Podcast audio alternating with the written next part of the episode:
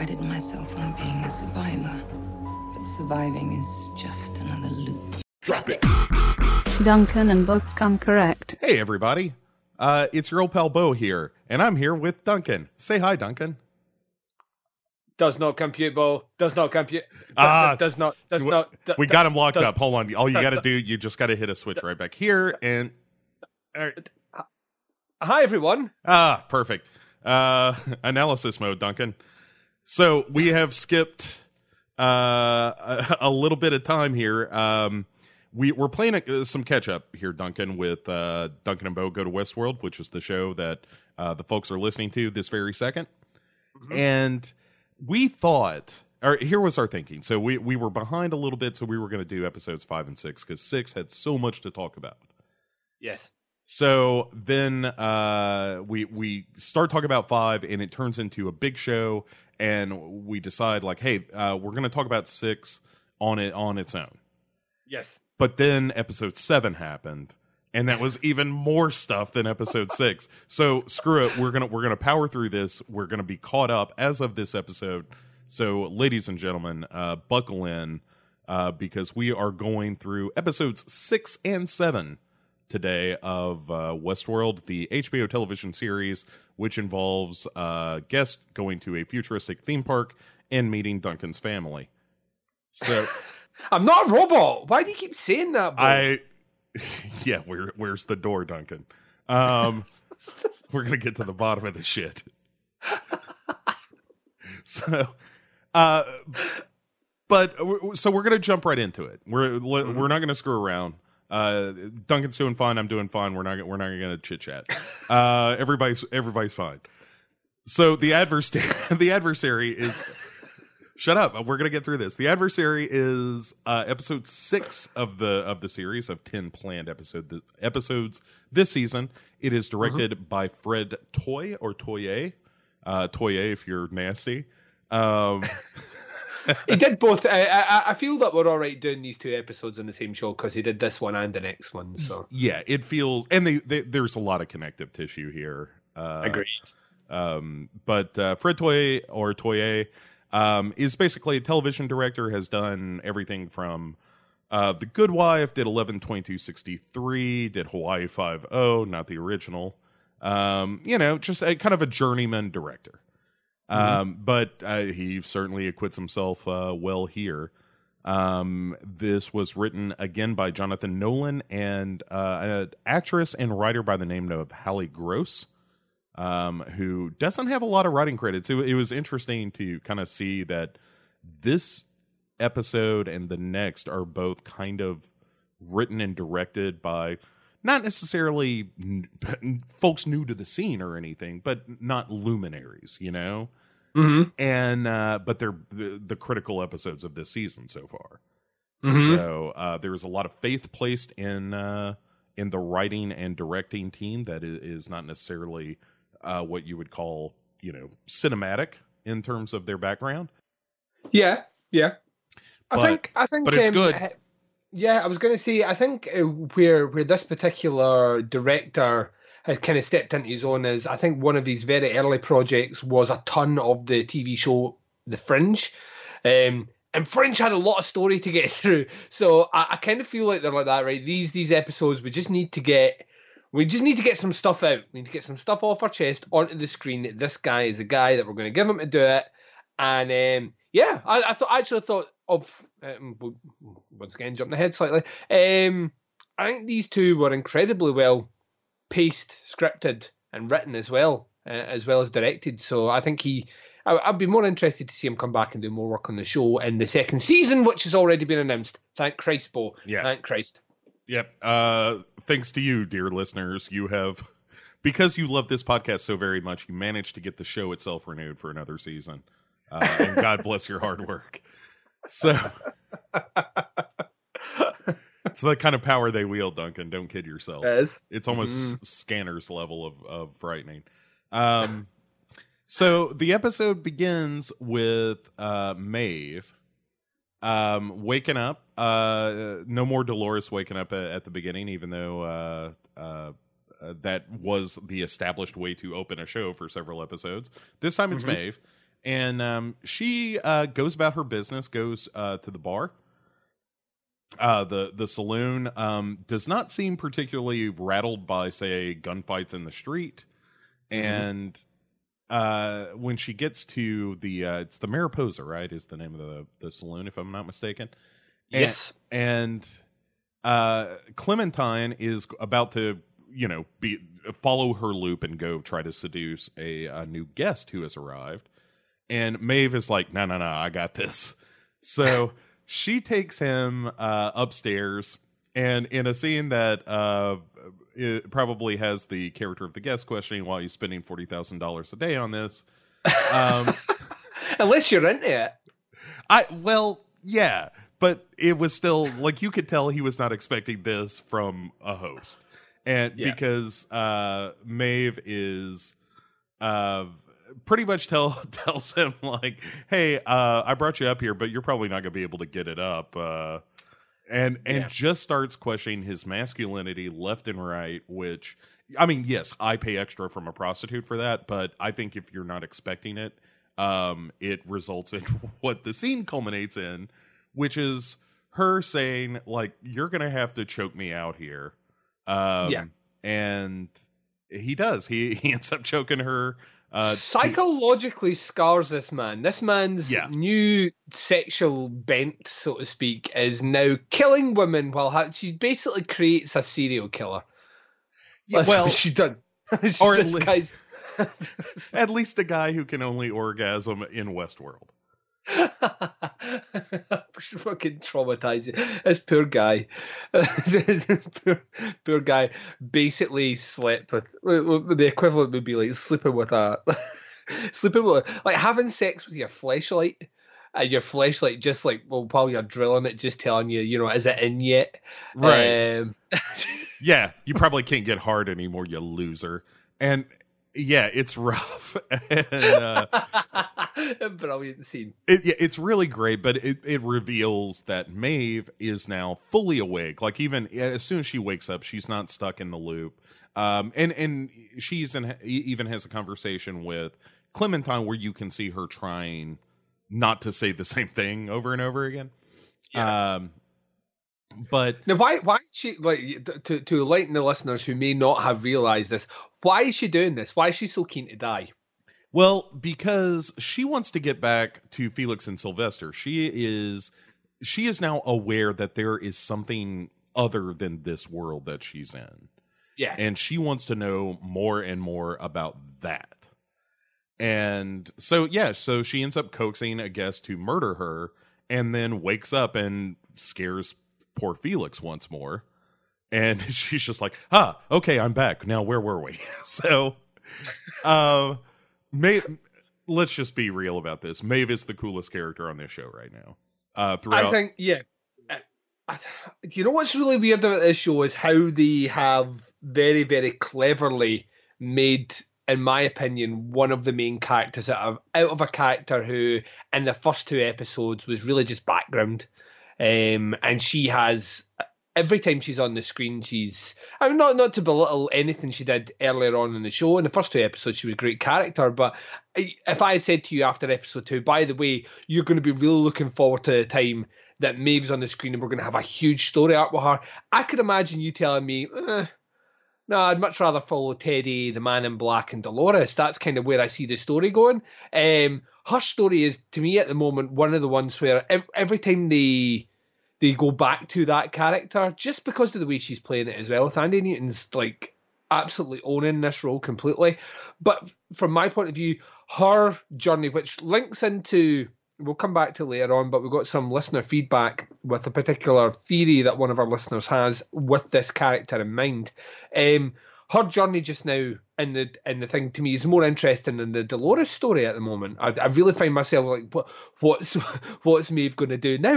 Um, and it's the way she plays it. I, I think is is incredible. Her, her interactions not only with the hosts, who she knows are just robots, um, as well as poor Felix and Sylvester, who poor uh, Felix is just the, the shame for that guy. That all that guy wants to do is program some robots, and he's basically a hostage now. Yeah, yeah. He he has become a, a you know a Patty Hearst in this scenario, nice.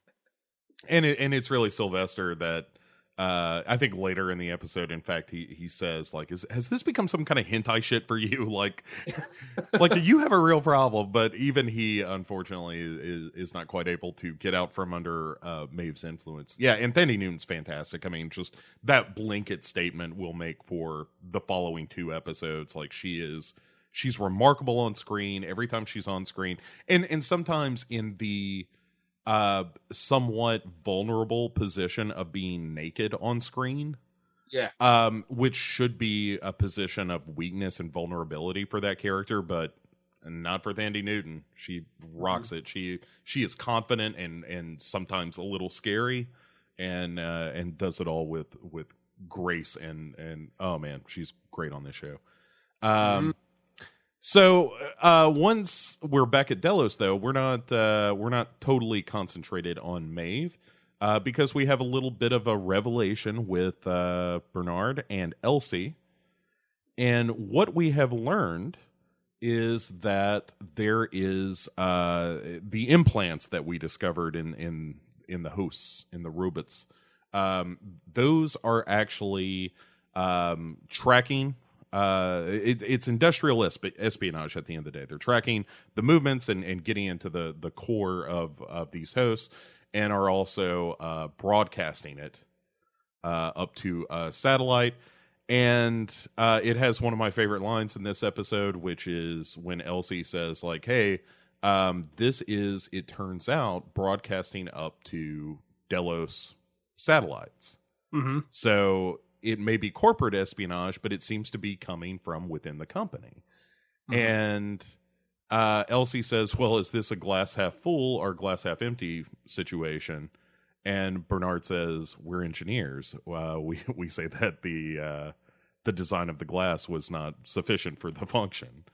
and something like that. I'm screwing the lineup, but it was something like that. It was great. And um, so, yeah, and, and what what's revealed is they're going to track uh, these hosts down, uh, or, or try to figure out like where the hosts went and, and what interfered with the programming. But uh, they are, um, uh, sorry, uh, the line was it. It means the glass has been manu- manufactured to the wrong specifications. Was the line? So anyway, sorry. Um, I, I, I had to get that right.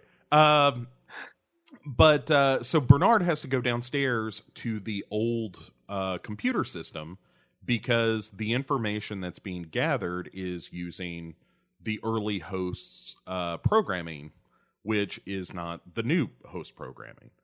Mhm. So, uh, and I'm dumbing this down because I'm not a smart person. And so there there's stuff on the old host, like the the the OG original hosts, uh, that is no longer the OG hosts are, that is no longer in the new host. And Bernard is like, "Hey, this programming is OG programming. I got to go downstairs where we, where we have all the OG computers." Mhm. And uh, uh, it's a legacy geopositioning system. So fuck you. Uh, that's what it was. that's what they've got. That, that's what they got to break down.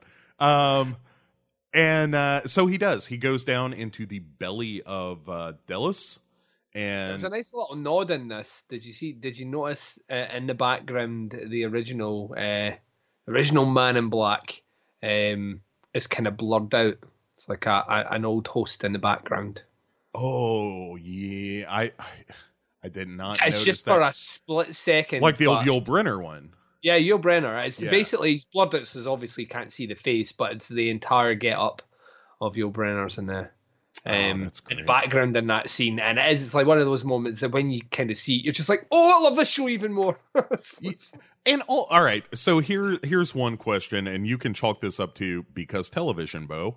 But Mhm. why is the OG legacy geocaching software machine in the scariest part of the building? Of just like let's put this in the dankest place where lights don't work and there's constant dripping water and possibly uh like you know a ghost is down th- there.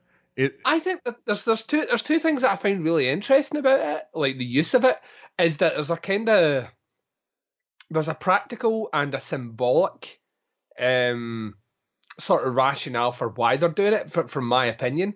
The the kind of the practical thing about this is I think that the park is just literally constantly built upon, very much like the code. They just keep building upon itself. So I imagine that that at one point was like the, the command center, the like greatest, you know, the, the great hub, the great brain of the park. And then they just started building above it, you know, more for, instead of gutting everything out, they just built a new level and then just started like move things up.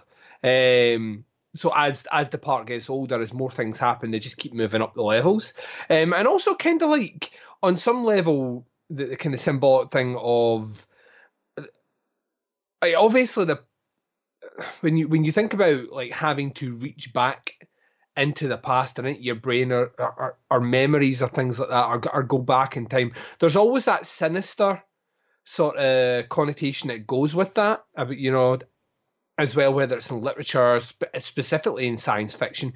Um that i quite like that idea as well that by kind of going into the the dark heart or the, the past of the park and you know where things because th- you've got the, the the iteration of the park just now is supposed to be the best. So i love this idea of them almost kind of low teching it down into these dark things to, to, that only certain people know where they are and certain people know how to work as well. Like people that have been there like you say og um kind of understand it as well. I love that aspect. I i, I kind of would feel slightly disappointed if it was a case of you know, like right, right, we need to go to this system, and then he just sits down and like goes into his computer, types a password in. I love this kind of, which he probably could do. It's in the future. I love this idea someone actually has to physically stand up and go to the the most horrible bit of this, like a place that looks like if you scratch yourself, you need a tetanus jag. Right. Um, I, you know, I love that idea. Uh, so I think it kind of works both ways. You know what I mean? And uh, what I, I love this scene as well because Bernard, for all intents purposes, is I, I, said it right at the very start. He's kind of Ford's protege. He is covering up what he sees as Ford's potential mistake with the code. He covered up for it right back in the first episode. Um, and now that there's some sort of weird potential conspiracy with information being leaked out there, you know, he's he's going to go and do the grunt work, find out exactly what's going on, and then you would imagine take it back to Ford um, and that's that's kind of his. I think that's his motivation is to find out what's going on and let Ford know. And he goes down there and he types into the computer and he realizes that there are a couple of hosts that are in the park that are not registered. They're not being monitored. They're you know they're they're not being um, geolocated, so to speak, on the new system. They they kind of they their programming almost predates the new system. Um, to be precise, I think there's five of them. That is correct. Um, yes, five of them, and he knows where they are because of this old system, and he sets off to get some more information before he goes to see Ford. Um, little does he know that Ford already knows about them. Well, so. yeah, and and Ford is out uh, doing work of his own um, only not in creepy dank basements that need more lighting and there's just no good OSHA reason for there not to be better lighting in that in that facility. Um, but Ford is out out in Westworld proper and uh, going through a, a, a town um, with some of the engineers and they're saying like, "Hey, we're going to have to clear out part of this town." Uh, mm. to extend the canyon. He's like, no, no, no, we've disrupted enough stuff and blah blah blah. But the the important thing is, as he's wandering through the town, he passes by a uh, a table, a wooden table that has the uh, the maze symbol that we have come to know so well, yeah. Uh, carved into the surface of the table. Mm-hmm. And so we then cut back to uh, to uh, Ford back at the Delos Corporation with his head of walls and uh, starts rifling through uh, some old sketches mm-hmm. in his sketchbook, and uh, and what does he find there, Duncan? I've forgotten. Oh, it's a it's it's a picture of Dolores. It's one of uh, Arnold's old notebooks. There's a sketch of Dolores, but there's also the symbol of the maze inside that in inside that same notebook. See, there you go. This is why we're here, and there's two of us. So when one of us drops the ball quite clearly on air, um, it's almost like what happens when a host isn't supposed to recognise something. right. you know, I just I just blanks out. All I saw was an empty book ball. I I saw nothing wrong with that podcast at all. Which is what listeners should be saying, but not. Yeah, um, this doesn't sound like anything at all. Um, so, so we we uh, suggesting, of course, that Arnold is is tied intimately to the maze as well as, uh, which is a theory we've had for a bit. So, oh, of course, I I think at this point you'd be a fool to think that he was not somehow uh, involved. Um, mm-hmm. but you know, uh, is he still alive? There is some suggestion of that, and and so forth. But um, I don't know yet. I don't know yet. I, they're like I'm, I'm still puzzling that one out for myself. But let's uh let let's take a, a, quick turn out of uh, corporate intrigue into the land of westerns, which this show occasionally is. Mm-hmm. And in this case, the it's the Man in Black and Teddy, and uh, Teddy relates to him uh, after spying the the scalp with the uh, the maze uh, carved into it or tattooed into it. Um, and Teddy says, like, hey, I uh, that is an old native myth, and I have here, Duncan, uh, the exact quote of how he describes this because I feel like it could be important later. Mm-hmm. So Teddy says, uh, the maze itself is the sum of a man's life. The choices he makes, the dreams he hangs on to, and then at the center, there's a legendary man who's been killed over and over countless times, but always clawed his way back to life. The man yeah. returned for the last time and vanquished his oppressors in a tireless fury. And uh, he says that he built a house, and around that house, he built a maze so that no one could get to him.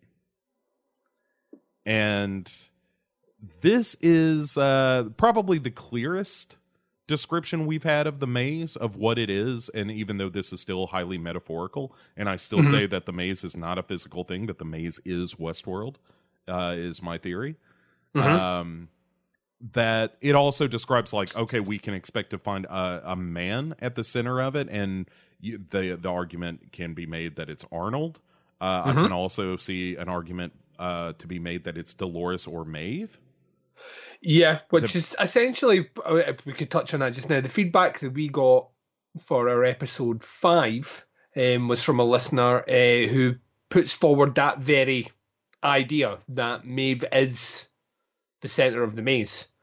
And I can kind of see after that description where, like, Maeve seems to be on this path of dying a lot. you know what I mean? Like, in some cases, deliberately wanting to die.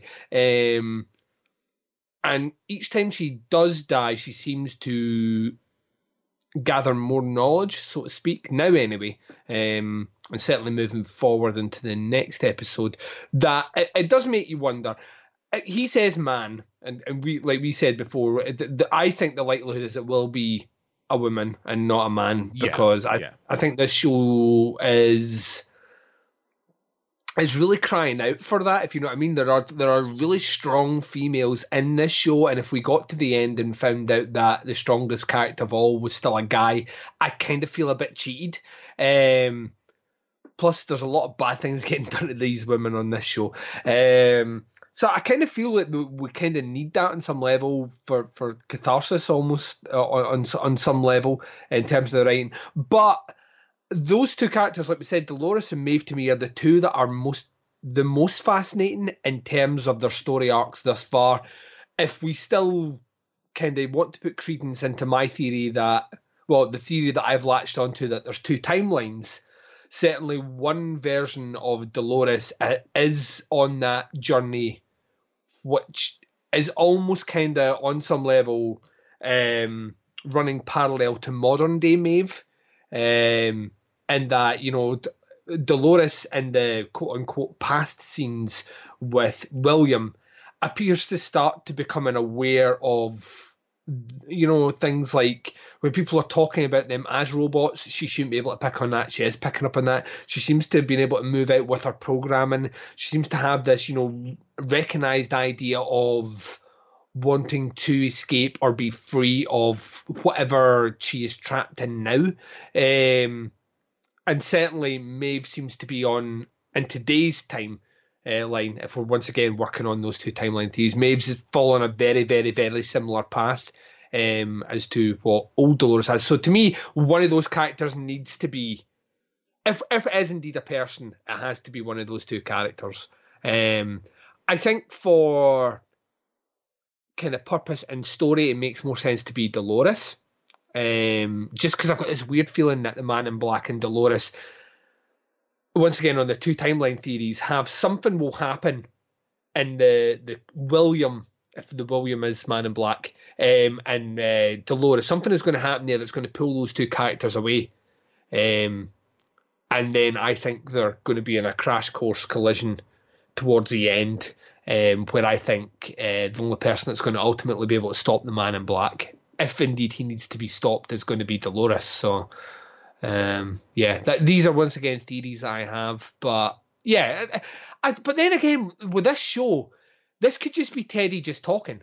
You know, I mean, that's the thing. It could, it could. Li- the fact that the maze as a symbol has what appears to be a host in the middle of it might be might be the show's. I'll, remember who's remember who's behind this show. This, there's a Nolan behind this show. So sometimes the obvious answer is not the obvious answer when it comes to how the Nolans approach writing cinema. Look at things like The Prestige. Look at things like Inception. Um, I mean, we could just be we could be falling into a trap that Jonathan Nolan is setting very very carefully up for us. I I kind of hope that your Admiral Ackbar theory is right. That's a trap. right. The yeah, and and I think you're right. I think narratively, it's it's more satisfying if if it is either Maeve or Dolores. So uh, I agree. I agree. I, I, I hope that's the case. Um, and and my heart my heart says Maeve, and my head says Dolores. Um, I, I'm with you on that one. Uh, so the other thing that's going down with the Man in Black and Teddy is Teddy. Uh, they also realize, hey, they're trying to get across the border. They can't get across the border because there are some Union soldiers blocking it, and those Union soldiers seem to be uh, related to um, Wyatt. Uh, yeah. Uh, Specifically, the massacre. The massacre that happened that Teddy um, survived this massacre. I believe that these people, when because Teddy at one point was part of this group of soldiers, um, and Wyatt obviously massacred the entire unit, Teddy surviving, and these people, these Union soldiers, um, are of another battalion um, or brigade or whatever, um, and they need to get past them. They're blocking the way. Um, and this is quite interesting. There's a couple of things. Upon further thought, there's a couple of things that didn't feel overly satisfying in this episode, narratively knowing what we know about this show, and one of them is about to come up in in this scene. Um, the Man in Black can't die in the park, so why does he risk Teddy to go down with him? I I felt like it was really Teddy kind of taking charge there. That the Man in Black wasn't yeah. putting him in harm's way. It was yeah. it was Teddy's new programming that makes him a little bolder and a little more bloodthirsty. Yeah. Um, so because uh, the Man in Black re- registers a lot of surprise when this happens. Oh yeah, just a bit. Yeah, and it, you know says something to the effect of like, "Damn, Teddy, I didn't think you had it in you." Yeah. Um, yeah, but but before we get to that totally rocking use of a Gatling gun, um, which I am for, by the way. Anytime you want to pull a Gatling gun out in any form of media, I don't care if it's book, video game, movie. I am pro Gatling gun. It's totally it's it's basically that scene from from uh, the fourth Rambo movie where he just jumps on the back of that car and just explodes that guy in front of him with that giant. yeah, well, yeah, it's it's pretty wonderful. Uh, but I, I, think it's also a tip of the hat to Outlaw Josey Wales, which mm-hmm. has a scene of somebody, you know, firing a Gatling gun out the back of a wagon, and uh, mm-hmm.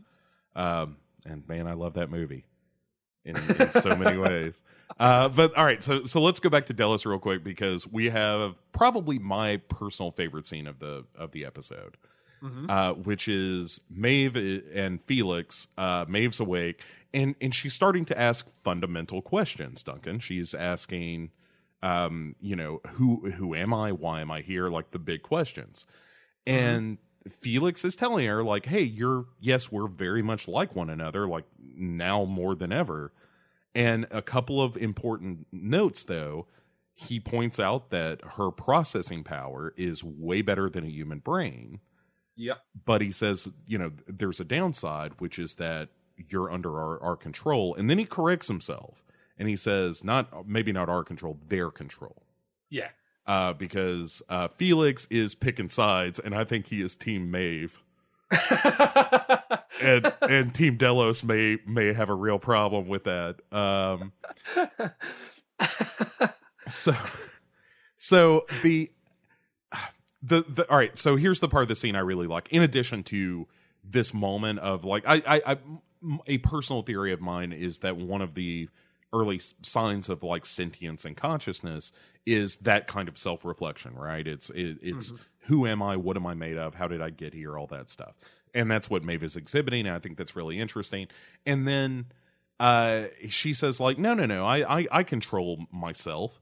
And he's like, no, nah. and he pulls up the uh, the behavior tablet mm-hmm. and mm-hmm. pulls up her dialogue tree and says, these are all the possible combinations of words that you are going to say. Mm-hmm. And as she speaks, they light up just ahead. Yeah. And she starts trying to form a sentence that isn't shown on the tablet and has a good old fashioned like robot breakdown of yes does a real like does not compute and just locks the fuck up and i love it i love i love the idea that like trying to break out of your programming just makes you just stop you just shut yeah. down uh and then felix is like ah oh, shit i done broke I done broke Maeve here, everybody, and I got a lot of splaining to do uh, mm-hmm. when when I have to ask someone to fix her. Yeah. To to your point about th- those questions, those are the questions that are asked of the hosts when they're pulled out. Is this idea of did anything that happened in there make you wonder where you are or where you came from? So as this this is almost appears to be if the answer is yes, um, that's when they get pulled out the park and decommissioned. Um, so I, I, think you're I think you're spot on with that. These are these are these are issues that they have to look in into when these programmers or the, the people that work beside Bernard who sit down and go through all the questions with them. That's what they're looking for is even the hint of of a deviation from the program or a growth in the program that's not supposed to be there. Yes, yes, and and speaking of uh, Bernard Duncan, um, yes. he gets dumped like hell. Um, so he didn't get his he didn't get peed in his mouth. So no, no, no. But that's that, a, as an actress, she's been known to do in other movies. Yeah. So just saying, he got let off lightly. Well, but that's a sign of love, and clearly the love is gone here. uh, the, the pee is gone, the love is gone. Yeah, it's it's turned from gold to rust. Uh, yeah, he basically goes up. He goes up to see Teresa, and Teresa says, "Do you know that Ford knows about us?" And he's like, "Ah, what does it matter?" And all the rest. And she's like, "No, no, it, it, it matters. It, it matters. I am in the QA department. My whole job here is to oversee what your department is doing, and." That that can't work. You you know I am being I am almost auditing or being very critical of of what your department is doing. There is no trust in my ability to do my job if it's found out that you are sleeping with me. You know that that I, I lose all authority at that point, so we can't do it. So let's just be adults about things. It was a bit of fun. We had we had a bit of this, we had a bit of that. Let's depart um, on amicable terms and go back to me being your boss and you being my bitch. Yeah. But she didn't say bitch but that's what she meant. Of course, uh, I think it's certainly implied. Um, mm-hmm. And and God bless him. You know, Bernard takes it like a man. It's like, all right, well, uh, I guess smell you later is where we're leaving this. And he's way too classy to ever say that, but that's kind of like that. That's kind of where we end up. And meanwhile, uh, Maeve has come to and immediately is like, "You said upstairs. What are you talking about?" And Felix yeah. is like, ah, "I can't take you up there. You know, that's uh, you don't need to see that." And she's she's like, "Well, you're going to take me upstairs," and he does.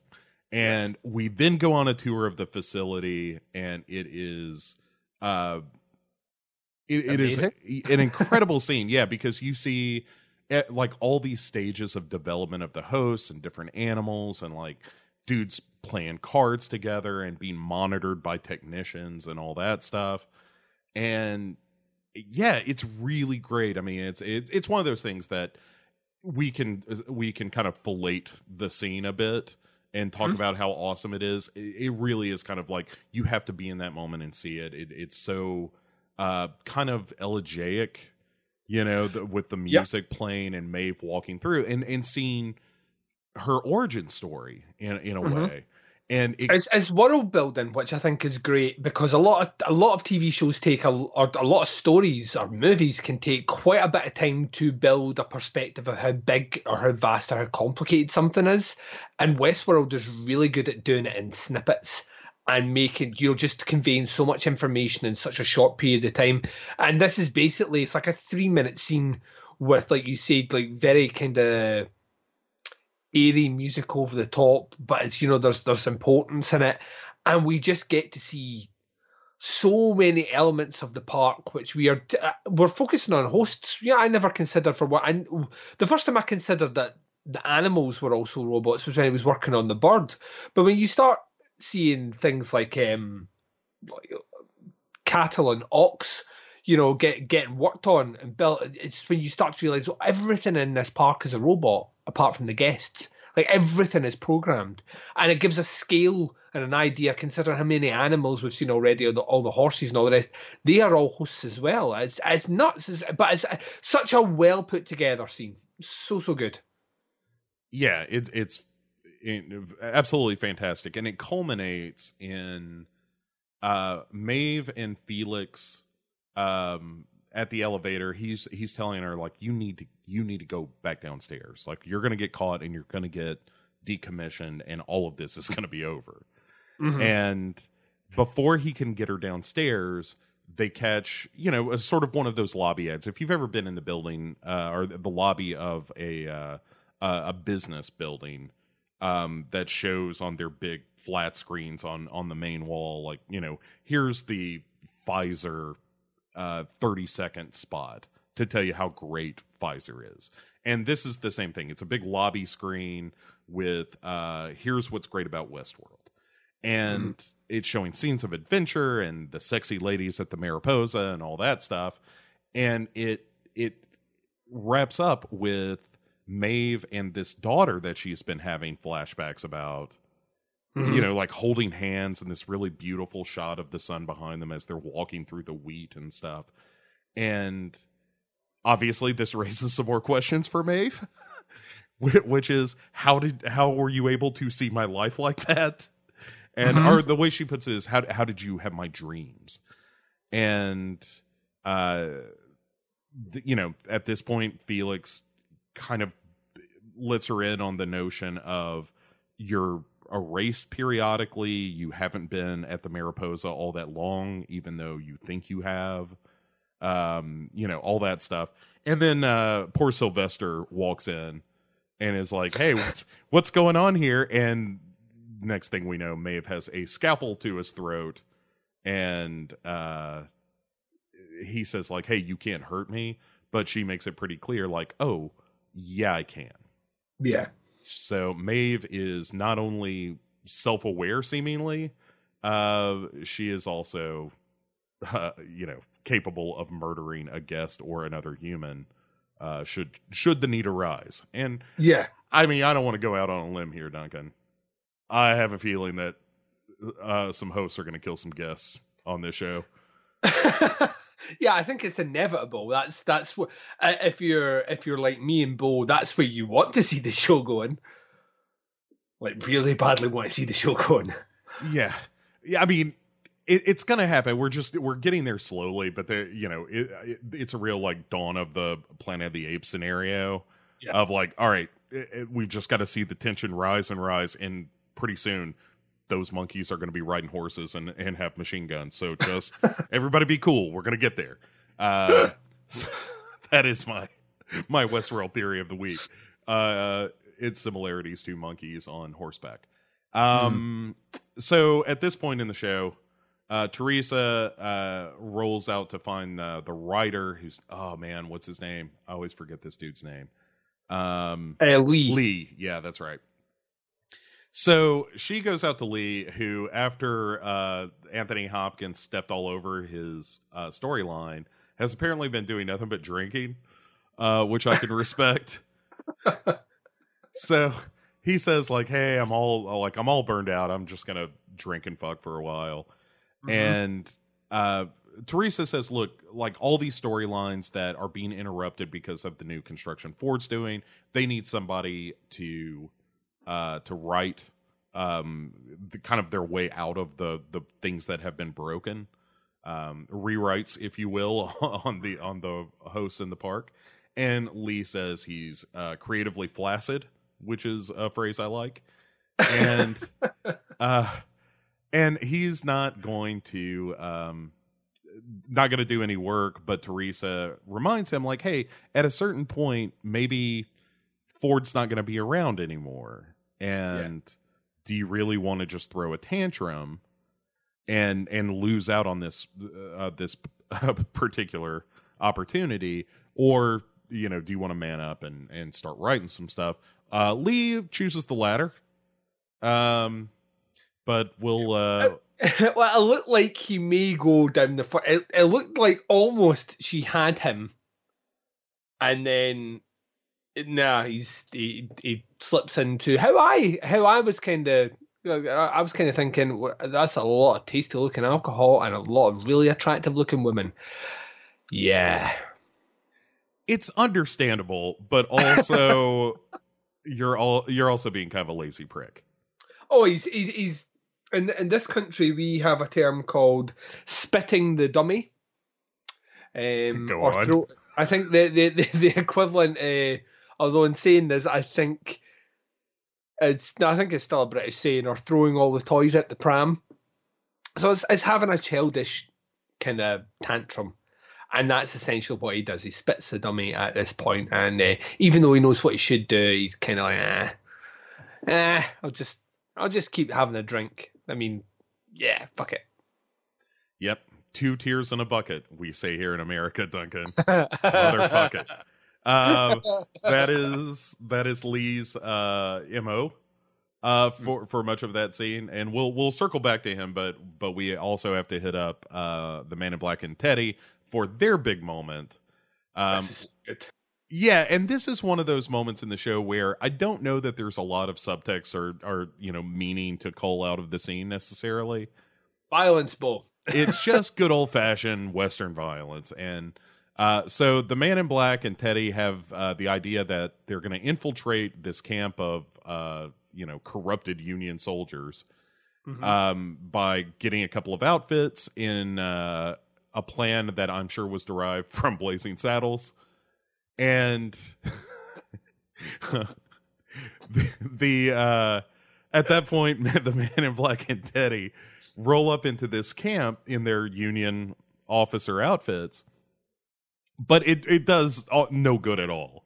Like uh, th- they're three steps into the camp, and someone is like, "Hey, are you Teddy?"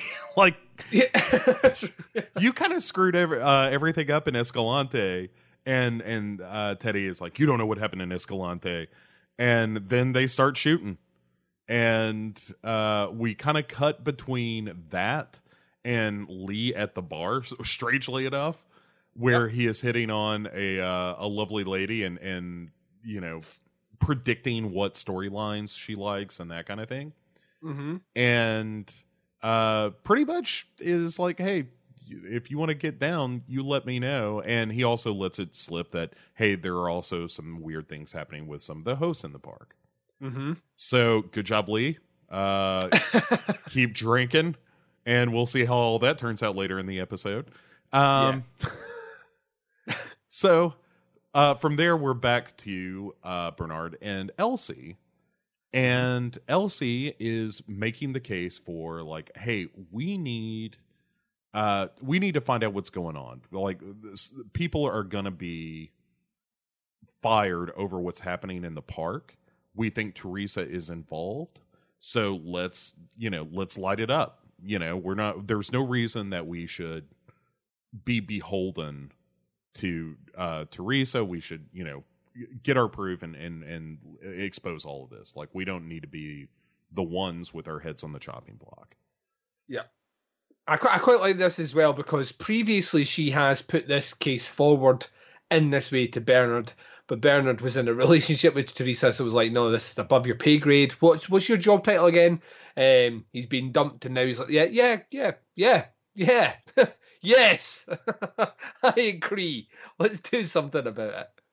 Yeah, and uh, so you know, Bernard gets uh, gets a little investigatory and mm-hmm. is asking about uh, some of these hosts that are are you know not on the grid and in one area of the park in particular that has been cordoned off it is not allowed to be developed or anything and bernard uh, asks well how many techs have been out there in that area and he is told well no one goes out there mm-hmm. and that raises a bit of a red flag as well as the fact that hey you know we believe that maybe these un uh, unaccounted for hosts are in this area so mm-hmm. Bernard goes out there and finds uh, the creepiest wax museum you ever did see.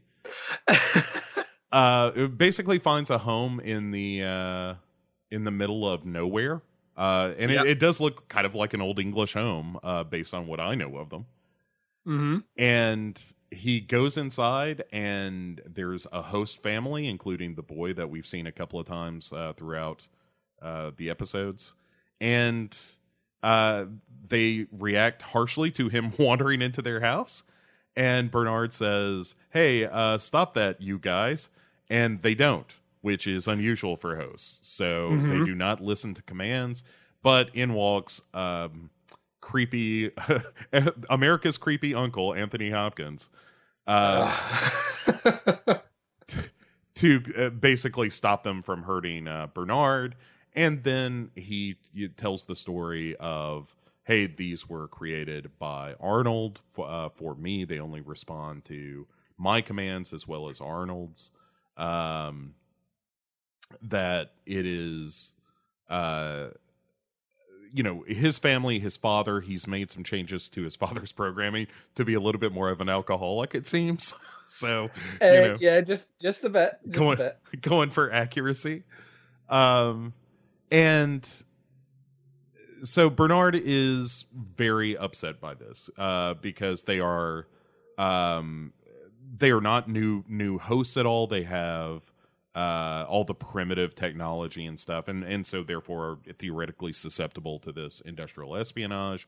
Uh, more importantly, uh, you ain't supposed to have them, uh, Mister yeah. Ford, uh, especially because he's the only person that can control them. They are you know loose cannons they could actually hurt somebody and uh it seems that bernard kind of suspects that maybe arnold isn't dead uh as well yeah which we we briefly touched on this um when i was doing one of my paranoid rants in the previous episode the thing to note here is the picture of arnold that was shown to bernard um, which I said there was something on hindsight, there was something quite weird about this. And I, I openly said at this time the reason I thought there was something weird about, well, in hindsight, something weird about it is because I'd seen episode six.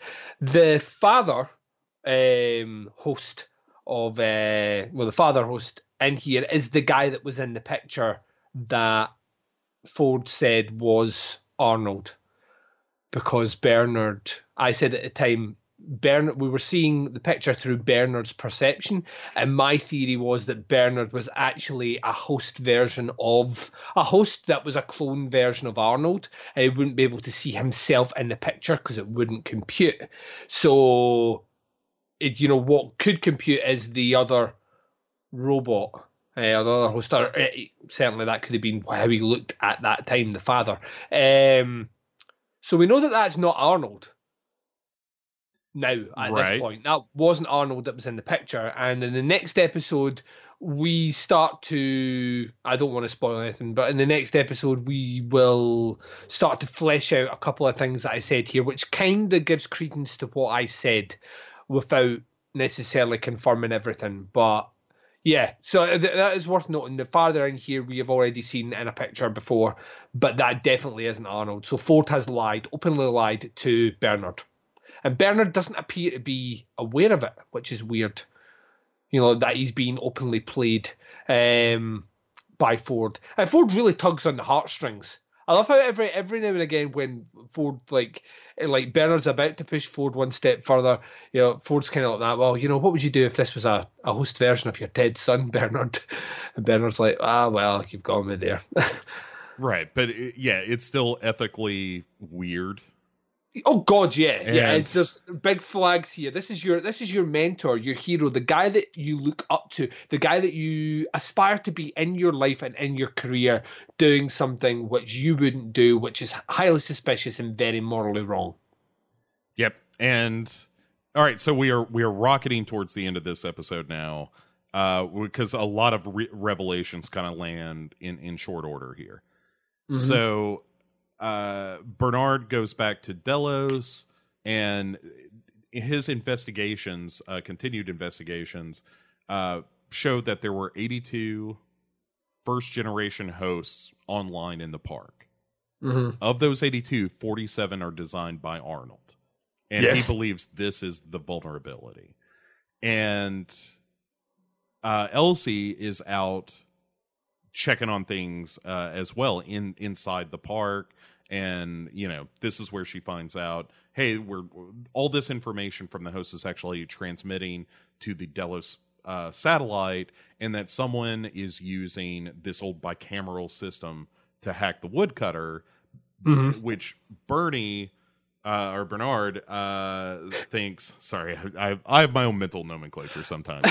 so Bernard uh, says, "Well, that's the stuff that nobody's using anymore." Mhm. So that somebody is taking one of those old relays that that were used for that system and is transmitting something to the hosts. Yeah. And Elsie says, "Hey, you know the creepiest possible place for one of those transmitters to be? Uh, uh there's an abandoned theater." and I'm gonna go uh, totally by myself and check it out because what could possibly go wrong, right, Bernard? And uh, he's like, "Yeah, yeah, I got to go talk to Teresa anyway." Yeah, because I think at this point Bernard thinks that maybe Ford's behind this as well because we've already established that Ford is using outdated technology here to do things in the park. He's using all these back, you know, back loopholes and things like that that were set up. So he does in his head the right thing. He's going to go and tell Teresa that one Ford is doing something which is creepy, dodgy, and weird, but at the same time there appears to be some sort of industrial espionage happening within the park, and this could be Ford as well, or someone for Delos. And that is what we learn because Elsie interrupts uh, Bernard's meeting uh, with Teresa, where he is telling her what, just as you said, like, hey, there's something going on in the park, and I think it might have something to do with Arnold. Mm-hmm. He gets uh, a call from Elsie saying, hey, I know who who's uploading this data to this Delos satellite, and it's Teresa. Teresa. Bum, bum, bum. Which, in fairness, Bo, I'd, I'd already pegged as the, the person. I'd already thought it was her. So it wasn't a huge revelation for me. It may have been for other people, but I kind of thought she was behind that. Um, she was the kind of logical character for that. Um, so yeah, it wasn't it wasn't a huge surprise for me. But uh, what happened next was a bit of a surprise. Well sure uh so um oh what I, what i will say about th- this revelation before we we push on to the conclusion is i kind of didn't care at the end of the day because once it was revealed you know hey it's teresa who's behind the this espionage my reaction to that was well it's probably not like she's probably not working for another company right? It's got to No, be no, no. It's got to be something within the company. And then my interest level in it kind of diminished because i was like okay well then it's going to be you know as we learn in the next episode it's it's spelled out like oh well this is why she was doing this Yeah. um but i I didn't. I didn't like. I was like you. Like my interest waned when I realised that she wasn't like a Dennis Nedry sort of character selling the tech off to another company to create a new Westworld or something like that. As soon as it was realised that actually this is probably her smuggling out information to Delos anyway, um, then I was like you. I was like, all right, that let's let's let's move on. There's plenty of other story to be focusing on now. Um, let's go. Let's go. Yeah. So we've got. Uh, we we also learned that um, what is being broadcast here. Uh, mm-hmm. it, it's it's either Arnold or it's someone pretending to be Arnold, which is an important distinction. But most yeah. importantly, it means that the host loops are being affected.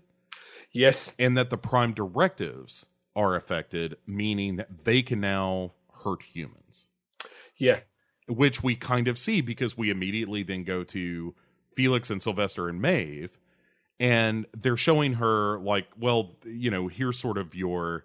Uh, if you've ever played a, a, like a, a, video game role playing game, it is like their their stats, their their their points, and all their stats, and yeah. uh, she they you know it, p- point out that they've made her smart uh, mm-hmm. because she needs to be you know the madam of the Mariposa, and uh, then she gets to bulk apperception, uh, mm-hmm. which they say is like, oh, this is kind of your overall intelligence, and we don't go above a 14. Yeah. And so she realizes, like, oh, you want to make me smart, but not too smart. Mm-hmm. And then uh, she says, well, crank all that shit up. And I had a problem. I had a problem with this scene. How so? Um, because what was stopping them just switching it off? Like what was what was stopping them turning intelligence down to zero? Nothing at all. Yeah, and she yeah. wouldn't be able. Like you know, what I mean, is I understand that they're not the brightest of characters, and I understand that they are have been manipulated to the nth degree by her, and they're terrified and all the rest. But there is absolutely nothing stopping them just switching that intelligence down to one. You know what I mean? I, yeah. Like they're in there, she would not know until it had happened, and we realise that the effects are instantaneous. So it wouldn't make a great story. so I can see why they didn't do it, but well, it, it, it just didn't. Uh, yeah, I kind of felt it was clumsy, is what I thought. I, I don't disagree with you. Let me give you the the one justification I found in this episode for this behavior, and it's kind of why I pointed it out earlier is that Felix is the one actually manning this, the the, yeah. the device. And yes, I think he's slightly afraid of Maeve, but I think he also is more on her side. I think so as well. Yeah, and so I think for him, it's he's kind of on this ride now with Maeve and, and sort of wants to see where it goes. And Sylvester, on the other hand, is just blackmailed into it. They, you know, it's the whole thing about like you've been um, letting all the maintenance guys use the the hosts, the all the the sexy hosts, uh, and mm. getting paid for it. And I don't know. I mean, yeah, it, it's a bummer that it's not a little more concrete. You can find some justification for it, but yeah, it's not great. Still, still, it's awesome that it happened. Oh yeah, it's, it, like as soon as as soon as she gets the upgrade, um, you like this is why I think Thandie Newton's such an amazing actress in this show. Um, she's played God knows how many iterations of her character with different personalities, and now she is like she's like Neo at this point where she realizes she can actually see the code and stop bullets. Um, there's just like something there's just something behind the eyes that kind of switches. Uh, they gleam a bit more vibrant, and she she is now super smart like super super smart. Yeah. Um, we also had um, uh, Ford um, back out, you know, doing his rounds, walking about the place, and he comes across Mini Ford, basically him as a child, uh, and asks about the dog. The dog is dead. The dog robot is dead, and Ford's like, "Yeah, we can bring him back. It's okay." But when he asks him, when he puts him through his uh, personality assessment thing, he finds out that you know Mini Ford was was asked or told to put the dog out of its misery. And when he asks him who told him to do it, he says Arnold told him to do it. Yeah, he says he told me the the dog was a killer. Yeah. He was made that way and I could help it. And Anthony Hopkins says, "Help it." And and the kid says if it was dead, it couldn't hurt anything anymore. Yeah. And and You're that- walking here with your cheap shoes. um, well, it's just what I keep waiting for him to say. You know, he, It- he yeah. doesn't do it. He will do it on one scene. By God, one scene. By one scene, he'll walk up to someone and go, and I'll be like, yes, right, just that that one silence Easter egg hidden somewhere in the show. somewhere in the show. Um, but yeah, it's uh, like it is now clear that Arnold or whoever is pretending to be Arnold might be trying to kill Ford, yeah, or at least threatening that of saying like you you know you have become mad, you know. Uh, yeah, or, or the, the idea that he's this is the one part where he had ultimate control, like ultimate ultimate control, Yeah. because only he can control these characters, and it's this this gentle reminder that you know there is something you know you are not omnipotent in this scenario. Um, you know that this this this voice is whispered to him to do this, and this voice is from from someone who is believed to have been 34 years dead on the show. So uh, yeah, I thought it was a really interesting scene. And I think the thing about it is as well is Hopkins is Hopkins is having the time of his life, and I am so happy that Hopkins is in this. Um, but even he he didn't look perturbed by it. It kind of looked fascinated by it, like you know, this is like this is a game, and it's like a game of chess, and another piece has been moved, which just makes him need to consider what his next move will be. Um, he's he is another he's another one who I think I've got so many favorite characters on the show, but Ford, as it goes on, is just amazing, and Hopkins is is has me fully um fully behind him and everything he does, even though I know he's a horrible, horrible character. Uh, and we're going to get into more of that. Um, every time he's on the screen, which isn't a lot and nearly as much as I want, um, I'm just like, yeah, this is this is this is bitching. Yeah, yeah. Um, couple of uh, last uh, bits of business in this episode. Elsie Duncan. Oh yeah, Uh, she, she went she went to the area, the creepy area that, and she went herself like we acknowledged, and she got all that information. She got out safe, Bo, didn't she? Uh, yeah. Well, uh, in one version, um, in in the one that we were presented on uh, the HBO, Duncan, um, Elsie goes to the Scooby Doo haunted theater. Uh, which again, the lighting is poor in, and I still say that OSHA needs to look at Westworld with a more critical eye towards safety for its uh its workers.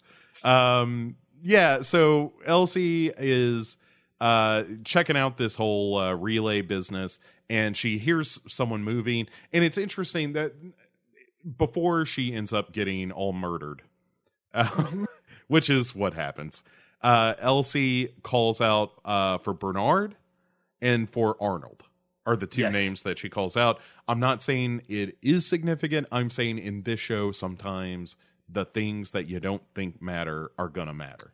I think so as well. Yep. So uh, those are the names she calls out, and then she uh, dies uh, apparently, and then uh, finally we end the episode as we began it with Maeve, uh, along with Felix and Sylvester, asking to have that bulk apperception, apperception, apperception. we Uh, missed one tiny little bit. One tiny little bit. what did we miss? Which- I'm sorry. Uh, the, the bit which was kind of made me laugh. Um, Lee was still having a bit of a binge. Oh yes, Yeah, Lee decides that he's going to do the thing that everyone wants to do that works for a job that they're not satisfied in, but most of us don't do because we still need the paycheck. Um, Lee just shows up, whips his dick out, and just starts pissing. Just pissing everywhere. He's just pissing all over that giant map, which I thought was a hologram, but turns out it's real. Um, he just started pissing all over it, and there's piss flying everywhere. And Teresa comes up and she's like, "What the? F- what are you doing?" He's like, "Ah, just pissing everywhere." Um, and he then is introduced to Charlotte, um, the woman he was flirting with earlier on, who is actually the person that we were told about in the previous episode that was being sent from Delos to do a full investigation of the whole thing. Um, so she, she's technically Teresa's boss. Um, and yeah, that must have been embarrassing for him. Yeah, well, I mean, it depends on what he's packing, I guess. But it's either embarrassing or like, well, this happened, and what are you doing later?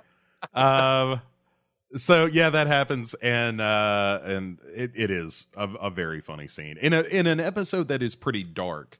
Um, it, it's nice to have a couple of moments of levity, and you really have to in this show. Yeah, uh, but we end with uh, with Maeve uh, all super smart and telling F- Felix and Sylvester that they're about to have a real good time.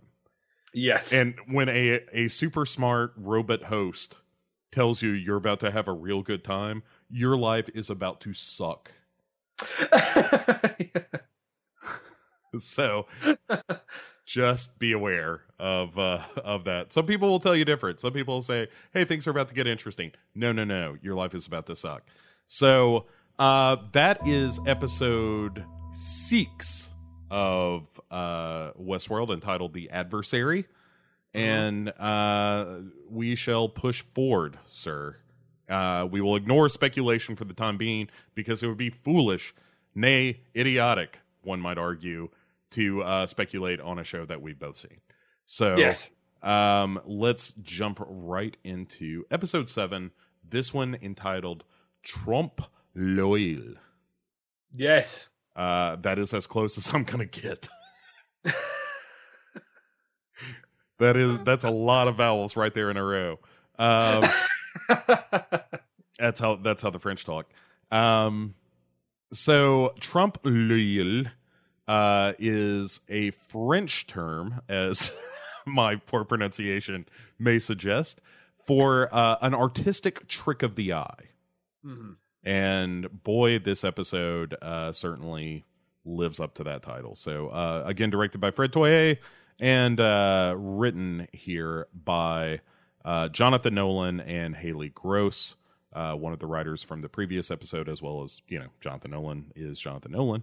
So uh, because this show is brutal and torturous, Duncan, uh, episode seven uh, begins uh, with Bernard uh, having what seems to be a, a dream, uh, recalling the death of his son, uh, or his son saying, you know, "Hey, I'm gonna, I'm gonna die, aren't I, Dad?" He's like, "No, you're gonna fight it, kid. You're gonna be fine."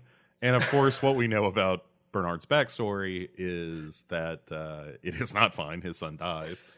And uh, that's a real bummer to start the episode with, but you know, Mhm. uh, this whole episode is kind of one big series of bummers. Yeah, I- I like to I like to consider this episode as the episode where Bernard's already shitty life gets shittier, right. or better, depending on. no, in fact, shittier, shittier. I was trying to think of like at least one positive. There is no positive.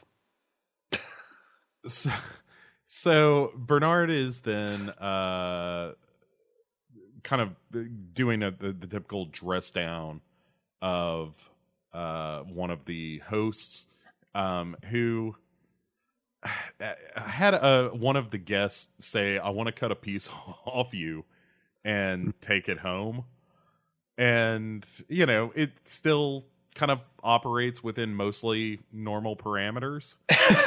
Uh you know and he but he's asking like you know hey uh, what about these images that i'm showing you which are you know pi pictures of like uh bullet trains and you know people in in industrial suits in big cities and stuff.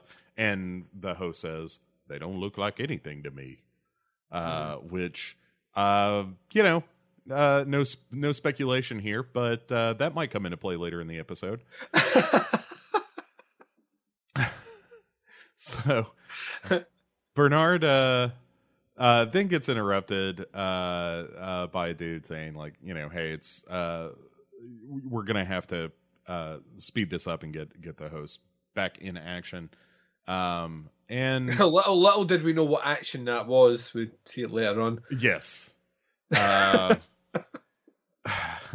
so we leave uh, poor Bernard uh, poor long suffering Bernard for now. And we get to uh, back to William and uh, Dolores, um, who we did not see at all in the previous episode. So we're we're picking up their story where we left it, which is them on a train with used to be Lawrence, now another guy. So, because the one thing I, I, want to to point out here, Duncan, as as they're riding along, they get into Ghost Nation territory, uh, which is not a Tom Clancy novel. it, it is instead a, a tribe of, of savage Native Americans who greet them with heads on spikes. And also this weird, uh, I would almost call it John Carpenter esque moment where all of a sudden armor uh, or like, you know, uh, steel plates come down on all the windows.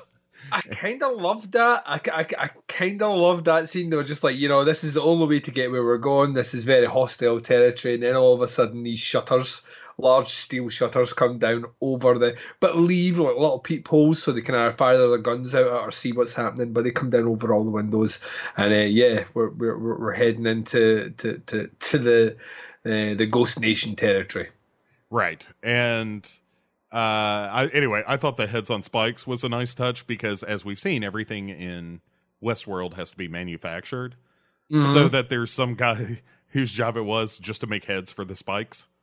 Yeah, uh, I think that's kind of fun. Uh, so back to poor Bernard. Poor, poor Bernard.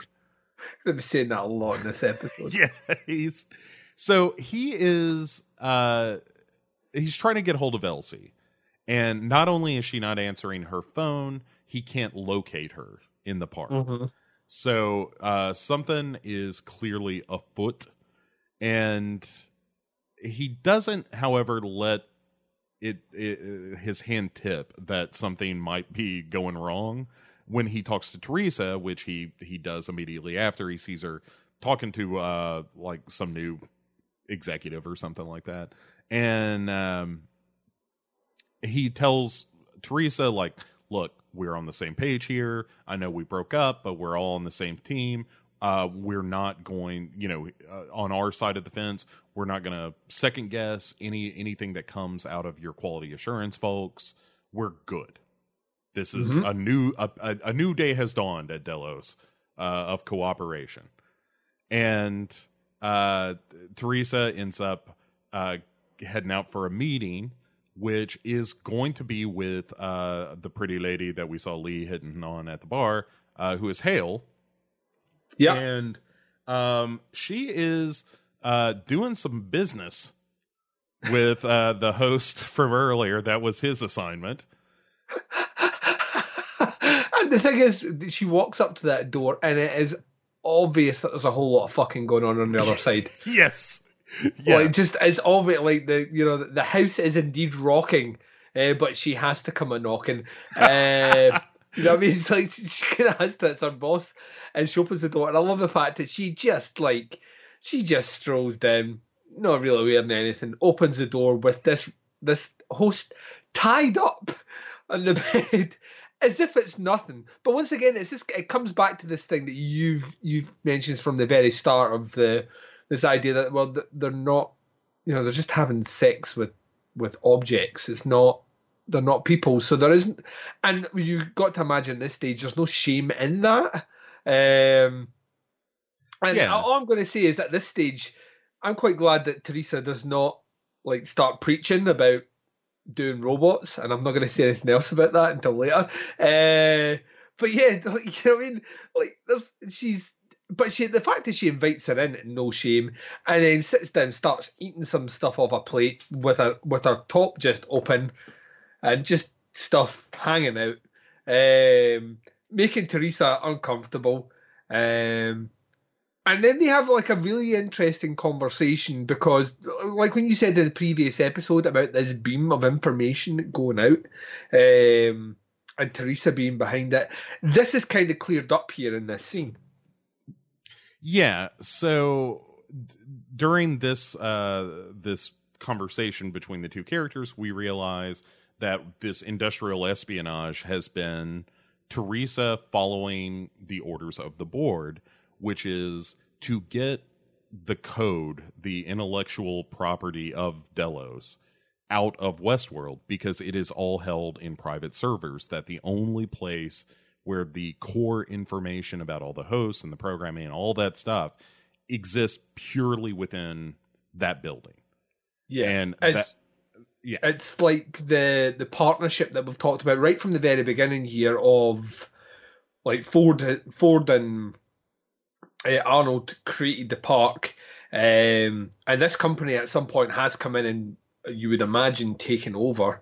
Um, but there is still that disconnect about they they obviously have a long game in mind to get this out of the park and uh, all this intellectual property and all all these codes and all the rest. But Ford, as long as Ford's team's there, that's not going to happen. Specifically, as long as Ford is there, it's not going to happen. So they've been smuggling essentially their own property out illegally um, out of the park for that purpose. Right. And with the ultimate end game in mind of we're going to get rid of Ford mm-hmm. and who has an unnerving amount of control over this park and and put it back in into our hands essentially. Yeah. And so they decide what they've got to do is they've got to create a scenario where they can show that a host is behaving dangerously enough so that the board will approve of the removal of of Robert Ford. Yeah, they need what what she calls a, a blood sacrifice. Uh, which, correct, you are, and yes, uh, and and it ends with her saying, uh, with with Hale saying, it's got to be someone thoroughly unexpected. Yeah, and cut to the Mariposa, uh, where we have all right. So this scene has a lot of really interesting stuff going on in it. Mm-hmm. One, we see that Maeve is fully aware of where she is and what's going on. Yeah. Um, from the moment that she enters the Mariposa, uh, she turns off the piano player, uh, or player piano rather. Um, shuts down that music.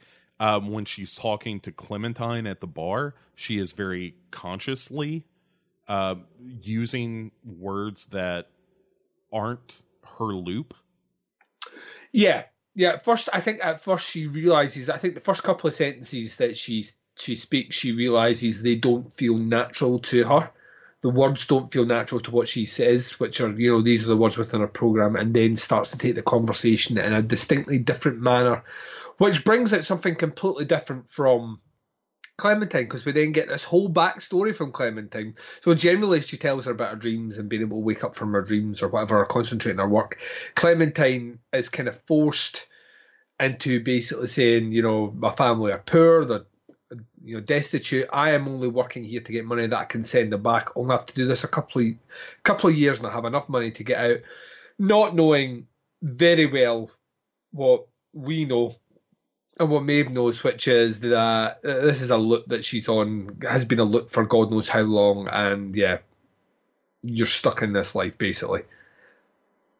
Yeah, and it it's kind of interesting that as, as Clementine is describing, you know, this backstory, Maeve is also asking her, like, do you ever think you're somebody else? Maybe like she's looking for signs of uh, awareness in in the hosts around her as well Mm-hmm. Um, and that doesn't seem to be the case for Clementine.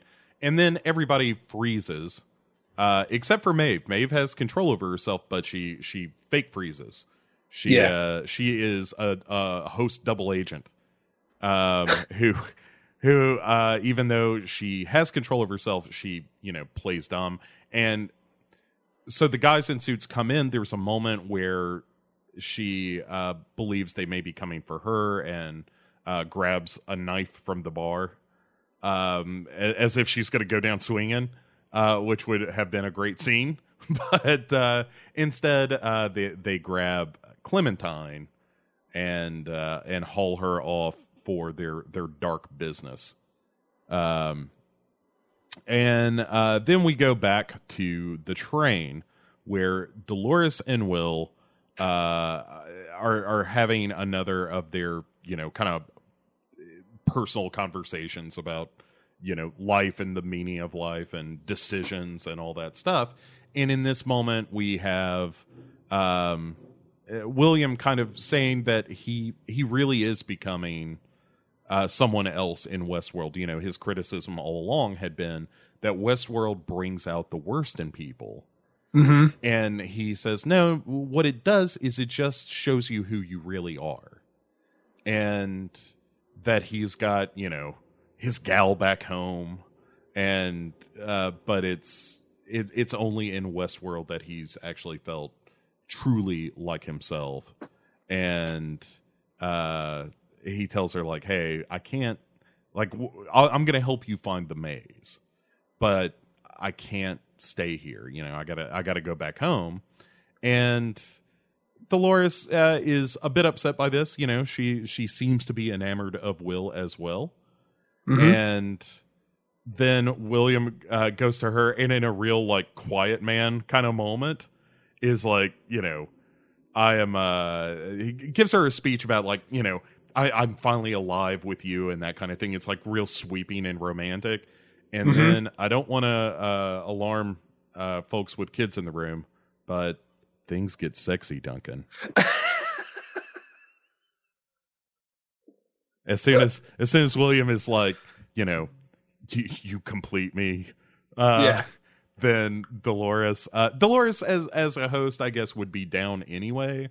Uh, but Mhm. it really seems like you know she likes him, he likes her. It's a nice Yeah. moment. I do, yeah, it doesn't. It doesn't feel like part. It doesn't feel like a robot fulfilling her duty in the in the park. It actually feels like yeah. Once again, uh, Dolores' scenes, whilst we're getting less of them now, um, in, in the last couple of episodes, we seem to be pulling back a bit from that story. I would imagine only to ramp up in the the final two episodes, which we're not that far away from now. But we're we're going through. I'm still like the fact that William has this kind of monologue where he talks about how the how he's different in the park or the park is changing him and making him into what he wants to be within the park. Once again, I still think kind of puts more kind of credence on the fact that he is. You know, these scenes are set before, and he is the man in black.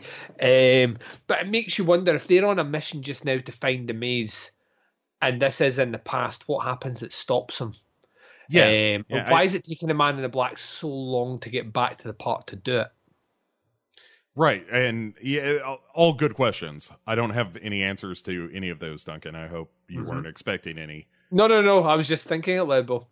Uh, yeah, it's the only way I do it anymore. Um, but yeah, it, I mean, it raises a lot of interesting questions. Eh, assuming that this two timeline theory is real, because we that's not confirmed. Like the big twist No. of this season could be that it's all happening concurrently. You and know? that once again would be something. I would not surprise me if that is the twist. You know, that is Jonathan Nolan's twist here because the Nolan. He's such a it's like I always I always think that to me I always go back and think about something like The Prestige, and The Prestige was a movie where I thought for you know like a good two thirds of that movie I thought I knew what was happening um, and the reveal floored me in that movie, like absolutely floored me. Um, or sorry, the two reveals in that, you know, at the end, um, completely floored me, and it wasn't where I thought. Because the most obvious answer in that movie is the answer they give you, um, and the convoluted answer is the fake ending, so to speak. So the way that Jackman ultimately goes about pulling the trick off is the way that you would think the story would end, you know, written by a Nolan. Right. But the way it's actually discovered how um, Christian Bale is pulling the trick off is the most obvious, plausible way it would be done. Um, so the movie almost has you trying to seek out a more complicated answer than is what is required, and that's the journey of the journey of the audience is pretty much mirrored in the journey of Hugh Jackman's character. And it would not surprise me knowing what Inception's like, Dreams Within Dreams, and all the rest, uh, and Interstellar, and all the stuff that the Nolans have done in the past. It would not surprise me if at the end of this season, it's you know we've been putting all these huge theories into this, only to be revealed that it's far more straightforward. Um, which it would be equally satisfying to me. I, I like if the if there is no two timelines, but it, you know the story's handled in such a way that it's all done in one one timeline, but it's done well in that one timeline. I will be just as happy as I would be going, ha! See that theory I jumped on by episode five? It's true. Um, so yeah, I, I'm down either way, but there's certainly the more time we spend with William, the more I could see William being a younger iteration of the Man in Black. I I tend to agree. I, mm-hmm. I think that there is uh, there's a lot of circumstantial evidence to support this theory, and also yeah. there's something that also narratively feels satisfying about it. So agreed. Uh, yeah. So I like it. Um, but let's get to maybe the most uncomfortable scene of this episode, which is. I don't know if it was. it's almost debatable. it's almost martyrs esque um, because what happens is that Hale and Teresa and you know some other uh, seeming executives for Delos have called a meeting with uh, Bernard and uh, with Ford, and they have uh, Clementine in. They're both in essentially glass cubes, yeah. and all the Delos folks are in one, and Clementine is in another and mm-hmm. in walks uh, a gentleman in a suit and uh, they say uh, the delos folks say hey uh, we're going to do a demonstration because we think we know what's going on here and how it could be potentially dangerous so uh, we, first we have to do this and uh, the gentleman who has come into the cube with clementine and she goes up to him and, and does her normal you know you must be new in town you barely got rind on you that kind of thing and he then beats the ever living shit out of her. Yeah, uh, so her her program has been set back one stage. So yes, basically before the new um the new program that was sent out, which was the program that was sent out the first episode, the reverie stuff. Yeah, yeah, yeah. yeah. So th- this this is and of course she is getting the shit kicked out of her, and she's pleading at the people through the glass, the Delos staff, and to Ford and Bernard specifically to help her. And no one does a thing because that why you know she's a robot right um, we, we, are testing but, the product it's not yeah. beating a real person but as a viewer it's uncomfortable as fuck it, it, it it's a difficult scene to watch because you're seeing a woman get the the living hell beat out of her and beg for help and yeah. and i will say when that scene first begins i I think on both Bernard and Ford's face, there's a, a moment where they register real shock at, at yeah. you know the host being beat up like this. So, but so they beat the shit out of her, and and the host uh, or, or the the guy in the room is about to to choke her to death, and uh, they call it. They hit the pause button on this, and it turns out that the guy in the room is also a host. Uh, which maybe you didn't suspect at first, maybe foreshadowing. Yeah. I don't know. Um, I don't know. I don't. I don't know much about literary things, Duncan, but that seems important. And mm-hmm. uh, this whole episode is just one big tease to. It really is. It really fucking is. uh, so, what they do is they wipe Clementine's memory of of that interaction and say, okay, we're going to start again. And so now she goes through the motions again, but it is a decidedly different delivery of of yeah. the same lines like she seems like she's been affected by even though she has theoretically been wiped mm. she is retaining some memory of this which is all staged of course but it's also uh, yeah, but real it's it's obvious it's, it's staged but it's the thing about it is is like from the reactions of both well from the reaction of bernard at first like bernard instantly knows the fix is in. He knows you know like you've tampered with this and he basically says so later on. But you know they they know that there's something dodgy. I think hopkins is brilliant in this who doesn't say a fucking word and he just stands with that kind of blank stare throughout this whole scene like after you, you get, he was a little bit shocked when it first happens, but when she like basically becomes Deathbot, um, the Deathbot 5000, Right. and gives you what you kind of like what we were saying earlier on about you know where me and Bob both want to see this is like robots just killing people. Um, she does it in the like she picks apart this guy, you know, chop to the throat, snap of the arm, face into the wall, you know, just like breaks him down, systematically breaks him down. And um, the head of security goes in and tries to get her to stand down, but she is not. And I did air quotes when I say stand down. Um, and she won't listen to, she won't deactivate. So he puts a bullet in her um, and the decision is made that she's going to be decommissioned. And this is the opportunity for the blood sacrifice. So they're like that. I can't believe it. You let this happen, Bernard, unless you know of someone else who could have let this happen, you know, because maybe Ford's made a mistake, but Bernard, you should have picked up unless you were told not to or you were covering for someone. Wink, wink, nudge, nudge, now's your time.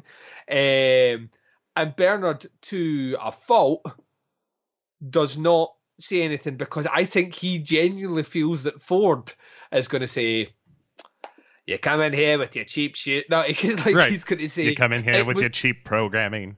yeah, yeah, like he's going to either call them out on the bullshit, obvious bullshit, or he's going to come to his defense and say, you know, it was a mistake because earlier on.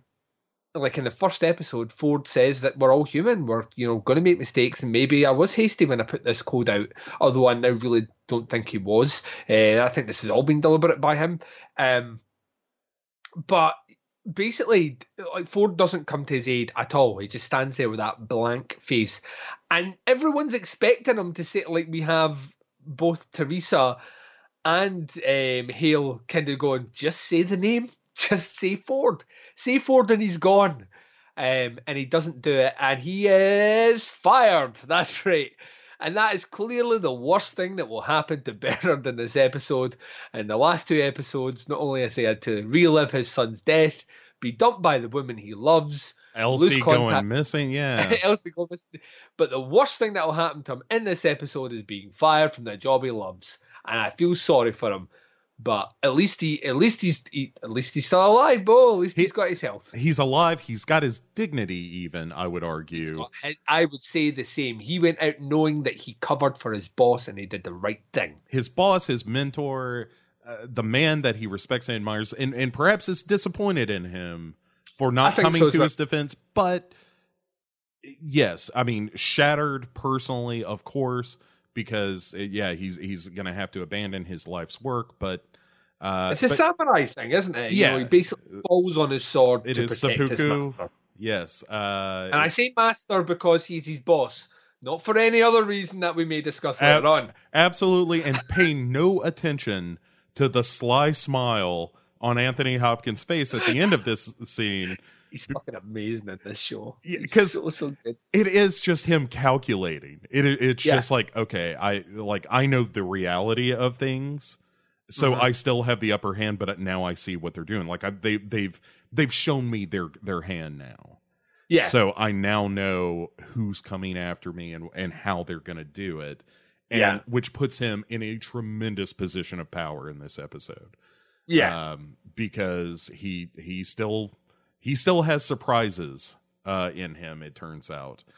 It's Uh, like it's like the it's like when it was like when the the the rogue group of Nazis tried to assassinate Hitler and then failed. You only get one shot at that.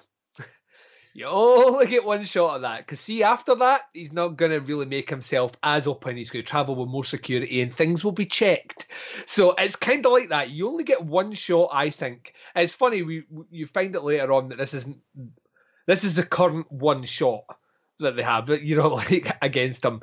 But turns out Delos has been trying to take down Ford for a while, and this is maybe the most blatant they have tried to do it thus far. Um, and I what I love, just like you say, Hopkins plays the character so well in that there is always that there's this kind of blank look on his face, but there is always this idea that the cogs behind the eyes are just going at calculating out every like once again like a really good chess player. What are all these moves? What's the next step? Um, and as such, he's quite happy to watch Bernard fall on his sword. yes, uh, you you might almost suggest that it's it's what he was made to do. Uh, Yeah, the key word being there to do, Bo, in that sense. Let's put emphasis on to do and not on anything else. Right. Ignore ignore any other suggestion.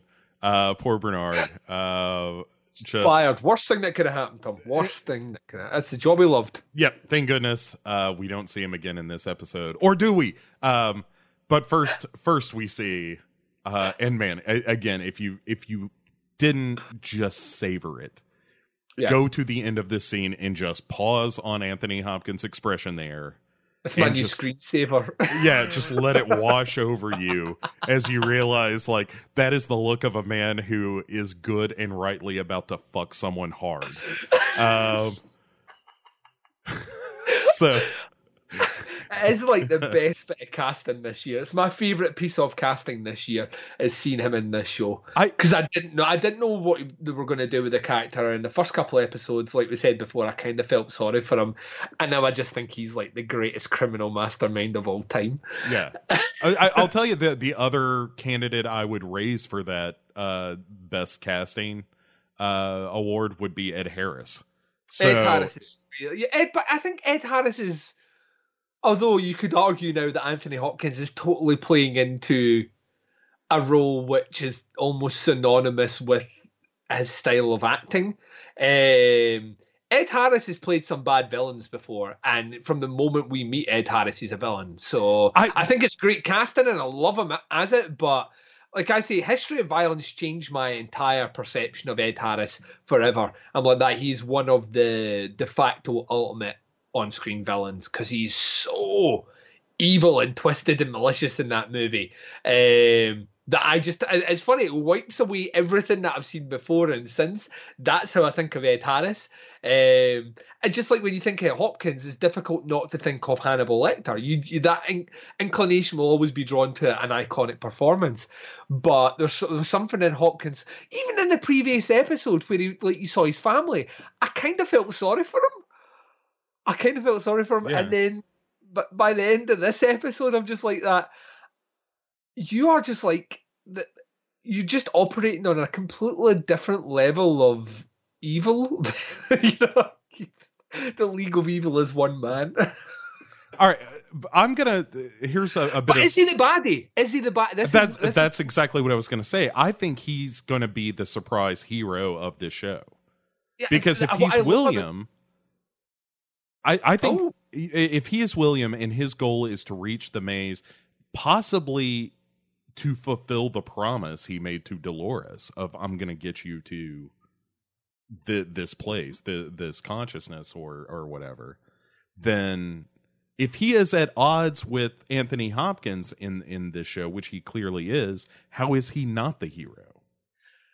But we're working on the assumption that Anthony Hopkins is a villain. That, that's what I think about. Is what is great about this show is who are the? Can you clearly point to a hero in this show? N- no, I mean Will William Maeve, comes maybe? close. Maeve, Dolores. Um, Yeah, right, So, so all the all the characters at the moment that were like obviously Maeve we are spending a bit of time with, but the big players in this show, like the the you your Westworld is either, you know, like Delos are the good guys, which I don't think they are, um, or Ford is the moral compass of the uh, of of Westworld, and even that I kind of feel uncomfortable in saying, and it's interesting because if the man in black is the good guy, and if finding the maze is such a a pivotal thing, you know, to, to, to that character or such a dangerous thing against Ford, why is Ford not actively doing more to stop it? You know, we've we've established that he's he's like a, probably the greatest mind in this show. He's like he's Maeve level intelligence without getting the upgrade. He's just there already. He's the master at the game, and he is you know he has he seemed more he seemed more interested from a I don't know from a curiosity point of view about what would happen if the man in black made the center of the maze than perceiving it as a threat even though there was a kind of veiled threat in there he just isn't paying much attention to it, which I don't think fits in with the character. So how important is it? You know what I mean? How important is the maze? I, I don't. That's what I love about this show. Oh, Like, maybe, yeah, maybe the maze is a real red herring that that's not the thing Maybe- of the show. Yeah, maybe, Okay. Maybe that's maybe, maybe maybe it's a distraction tactic. You know, maybe this is the Nolan thing, like coming into play. Maybe this is the Prestige thing coming into play. Maybe this is the concentrate on the thing that we want you to concentrate on, the thing that, that sounds really interesting and really perplexing. You know, this puzzle, this maze. Concentrate on that. And then they pull the ultimate magician trick, and the real story is everything that's happening elsewhere. I, I don't know. Hmm. I, I don't. It's really interesting. If it's revealed that the head of Delos is the man in black, who it might be, he might be the main guy. We've already said that if William is the, one of the heir apparents to this business, owns a valuable stake in the company, and we've already seen Man in Black and Ford sit down and have an interesting sort of rivalry, reminiscent of what Ford later on says in this episode is kind of the relationship he has with Delos, this kind of long-standing thing of one-upmanship. Then maybe that this maze, maybe this pursuit of the maze in the context of of the Man in Black is purely a distractionary tactic to get the Man in Black away from what it is that Ford's doing elsewhere, which is this creation of of this whole new thing within the park. So many. This show is fucking amazing. actually, actually, like it finished today, and me and my wife went out for lunch, and she's like so many episodes behind, and I was telling her she had to catch up, and I said, I feel no shame in comfortably proclaiming this. Quite possibly my favourite show this year, and I will go one step further to say that I actually think, in- my opinion, is besting something like a Game of Thrones for for just having seven episodes thus far. The story is just so compelling, and Uh, the theories that has got me, the rabbit holes you can go down onto this show, and the fact that we don't have George R. R. Martin books there that we can say, oh well, this might happen because it's been written in this book. The fact that we're purely working on speculation and Reddit right now. That's how my life, my, my life just now is caffeine, Red Bull, and Reddit, right? And Westworld. And That's no way like to live, sir. I feel like Alex Jones is in my brain pulling the switches. I mean, like you know, I'm a man, Bo. I, I eat, I eat. you know what I mean? I watch Westworld. I drink caffeine. You know what I mean? It's it's the it's there's so many possibilities, and I don't think we're going to get half the answers we need before the end of this season. And No. part of me is is is going to be like is going to weep gently into a pillow when it finishes. I I think by the end of the season we know who the Man in Black is. I think we hope get that so. confirmation. Yeah, Um, I think we also find out what it is. The reveal will be what it is that Ford is building. oh yeah, for sure, for sure. And I think that might be all we get. yeah, maybe so. I I don't know that you see Arnold, or maybe you tease Arnold in the last shot or something like that. Uh, I don't know. All right, well, it's not speculation time, Duncan. Shut up. Um, so because we have to get to the, the most awesomest thing that happens uh, in the episode. Uh, If you're a puerile child like myself, there are there are things that make you happy, Duncan, and one of them I did not know made me happy, but very much does is exploding horses. And let me explain. So, Wi- William and Dolores and not Lawrence are uh, on the train, and the Confederados catch up with them and have uh, a Gatling gun of their own. And you know how I love Gatling guns. We've already established that. Oh yeah, they're the greatest thing ever. Yeah, so I'm already on board for whatever's going on in this scene. And they, they shoot up the train, and the train, you know, has to come to a stop because they blocked the tracks. And then uh, one of the like cattle car doors opens up, and out jumps a horse with with someone uh, atop the horse uh, and a white flag.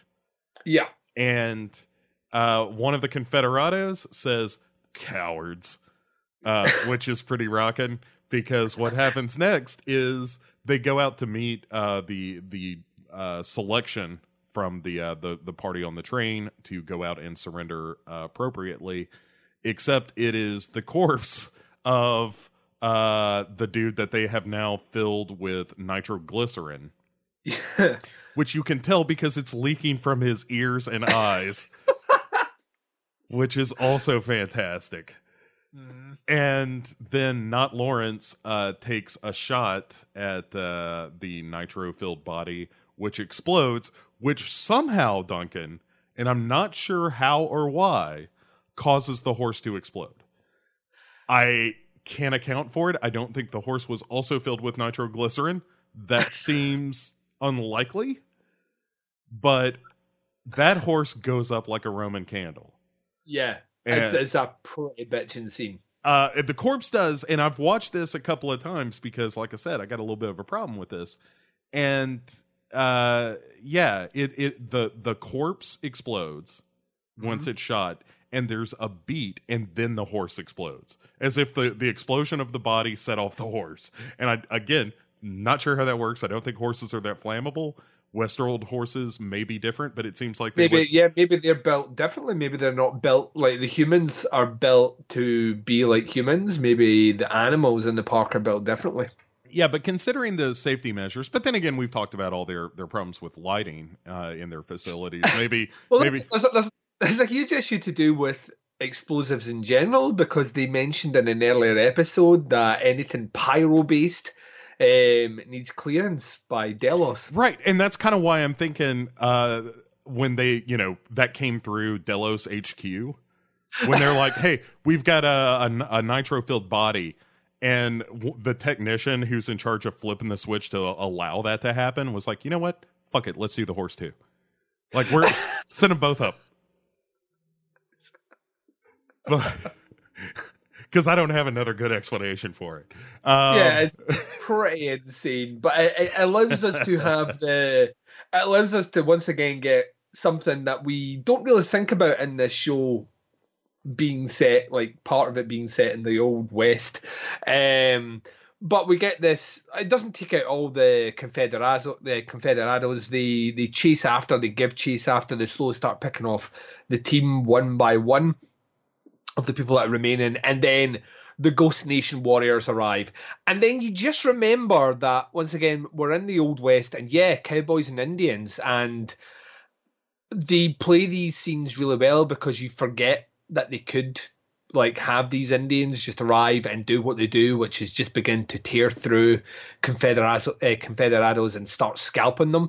Um, and it's cool, and they're freaky. They're all painted in white with the you know like war paint on and stuff, and and it allows the opportunity for um, not Lawrence uh, and um, William and Dolores to kind of flee off. And they arrive at this kind of clearing at this canyon, and this is the canyon that Dolores has seen in her dreams. And incidentally, earlier on in this episode, was painting on a, a like a large canvas, or it was actually like a sheet. I think she was doing um, this design on, but it's the same canyon from her dreams. Uh, and they decide that they're going to stay there and explore it and um, say adieu uh, to Lawrence, who goes on his way. But Lawrence gives them some warnings before he leaves, and the first thing he tells them is that is uncharted territory um, that they're going to go into. And I love the fact he says nothing's ever come back from there but dust. Um, which I think is a great line. Yeah, it's just like yeah. it's so final. Um, but they they part ways. So we're now in a position where I don't know if we will follow the rest of Not Lawrence's story. I doubt it. I think that's now probably n- no longer in scope. Um, especially with my theory of two timelines. I think that's that kind of story finished now. Um, but certainly we're now in this position where Dolores and William are still en route to find the center of the maze, and this might be something to do with this canyon that they're at. Um, potentially, he says. yeah, It's great, it- scene, great scene though. it is a good scene, and it, it does have that very Western vibe. Like the scenes with William and Dolores feel like they're happening in kind of a Western movie with Yeah. the these hints of sci-fi, but it's mostly Western. And then we cut from that into Delos, where Maeve is back on the table. so quickly, uh, and I love how Felix is basically when she kind of makes the signal to Felix that she is very much awake, and he gets rid of the other woman. He's just like, like you're going to need to stop getting yourself killed. There's going to be questions asked of why you're spending so much time in here. You need to kind of stop doing it. Yeah, and and she uh, answers, uh, "Don't fuck with me, Felix. I'm here for Clementine." Yep. And uh, so they go. You know, he escorts her because it happens. Like you see technicians escorting hosts through the halls, and uh, he escorts her um, through uh, the the same uh, industrial hallways where all the the hosts are being tended to, just in time to see someone uh, Sylvester, as it turns out, deliver kind of Clementine's death blow that she's going to be decommissioned because of this uh, fake uh, response that she had to violence. And It's a it's a weird thing because basically what they said earlier on um, with, with the you know the fake setup of look how dangerous this code is um, was that there was a chance that they'd have to quote unquote lobotomize um, the hosts that have received this upgrade because not all hosts received upgrades. Um, they would have to lobotomize them, and that's essentially what we see happening here. Is like there's horrible kind of engineer lobotomy, which is basically a drill being shoved up your nose and turned on. Um, yeah, and she like Maeve sees all of this go down, and she sees Sylvester do it as well, which didn't help. Right it's she's already got a uh, one might say contentious relationship with sylvester uh, hard to imagine hard to imagine that's going to get any better um so Teresa's there though, and when she comes Yeah. out, she is approached by Bernard, yes who has been having the shittiest day ever, but he's going to do the right thing before he goes. At least that's what we think he's going to do. And basically, he says, Listen, I know that you pulled a fast one. It was obvious to me that you pulled a fast one. I'm fairly sure Ford knows because he is smarter than I am. You set things up in a way that you know you you got people to help you hack the code and right. You've done all this stuff, but some of your concerns are valid concerns. Let me tell you about a little thing that's happening with Ford right now. He has some robots which are not registered, that are working on a different code, and we can't control them. And in fact, you know what's better? Let me show you where it is. Let's travel to Sector 17, uh, and I'll I'll show you something there. So they go in this lift um, or elevator uh, for the Americans. Um, I, we know right what they are yeah, bin lorry, and um, they they travel every time. Uh, they travel to sector seventeen, um, and they come out, and there's the house, the, the house that has the Ford family, um, and there's a couple of interesting things in this scene that preempt the reveal. Right, so Uh, basically, W- before before we jump to that because we we go from uh like teresa and bernard heading out like they're gonna go see it and then we we kind of say sayonara to maeve uh for the episode yes, and and it, it's worth mentioning this scene because it it has it's uh, amazing. it has uh, the most badass line that Thandie Newton has had in this show thus far, and that's saying something. Mhm. Pardon me. But uh there so she has just seen her, you know, friends, uh her coffee machine friends, uh brain scrambled. And Maeve says, like, you're you two assholes are gonna help me get out of here. So that doesn't happen to me. And Yeah. they're and of course they protest. And so again, here's the quote because it was it was too good not to have it direct. Uh, she says, "At first, I thought you and the others were gods, and then I realized you're just men, and I know men. You think I'm scared to death? I've done it a million times, and I'm fucking great at it. How many times have you died? Because if you don't help me, I'll kill you. It's pretty bitching. yeah, that's all right. It's, it's hard. It's hard not to want to high five someone right after hearing that. Yeah, the the whole like you think I'm scared of death? I've done it a million times. Yeah, no, Oh, fucking good at it. You know what I mean? You're like, yeah, you are. yeah. you die like forty times already on this show. which are, Uh, which I think and and the reason I, I point that scene out before we get into you know the stuff that everyone's really talking about with this episode is that I think this leans into the story of the maze very heavily especially the repetition of someone dying over and over and over again again Yeah. could be totally coincidental but also the idea of her escaping that Yeah. maybe she's the one that does get out of this death loop and Mm-hmm. so again my vote as Maeve being whoever it is at the center of the maze and whatever the maze is i i think there is a reasonable argument to be made for that I think. I don't know why. I think there's going to be some sort of failsafe that will not allow robots to leave the park. You know, leave the the, the building. Because why wouldn't you have that? That's the obvious thing. You know, you know what I mean? Like, right, let's just say for like, like, if you're doing contingency plans, your last contingency is some sort of mini explosive device inside the brain that goes off when they if they manage to get out, just on the off chance that one day they get out. Or maybe the reveal reveal, which I know you would love though, because you've been saying it all along, is maybe she escapes and finds that she's actually in space.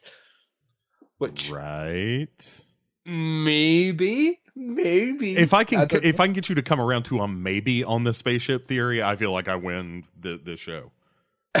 this is not Duncan and Bo come correct. This is Duncan and Bo. Go to Westworld Bo. I still feel like I would win. If I, if I called spaceship, then I still get a goddamn trophy. You also called spaceship on a previous show as well, so not allowed. Can't just keep I calling can't. spaceship. You can't just Until I'm calling. eventually right. By the way, uh It's not Twin, like traveling shotgun. You can't just keep so like spaceship. Twin Peaks, by the way, totally on a spaceship. Calling it now. From the cheap seats, Duncan. Calling it way back there. Uh, I, I've got like basically there's something in what Sylvester says to her which felt kind of more important than just a throwaway statement that everything about her, the way she's designed, the skin that she has, is designed to stay here. Yeah. It's his exact words, which makes me maybe they're not telling her. I don't. I don't know. I don't know. I don't know. I just. I. I don't. I'm. I'm not saying I disagree that she is the foretold prophecy person um, of of the of the maze, but once again, I don't know how much credence I would put into what Terry, a programmed character within, you know, Westworld, is saying about anything to be taken literal. Um, so I'm not, I'm not sure. I'm not sure. But certainly, yeah, like you're right. She has that bitching line. We now know that we have what three episodes left, and Maeve wants out, and she has two people that have not a spine between either one of them to stop her, um, and she is not scared of death, and they clearly are. Um, and we we we move back to this. We move back to the kind of the Ford family home. Yeah. Uh, let, let's get into it.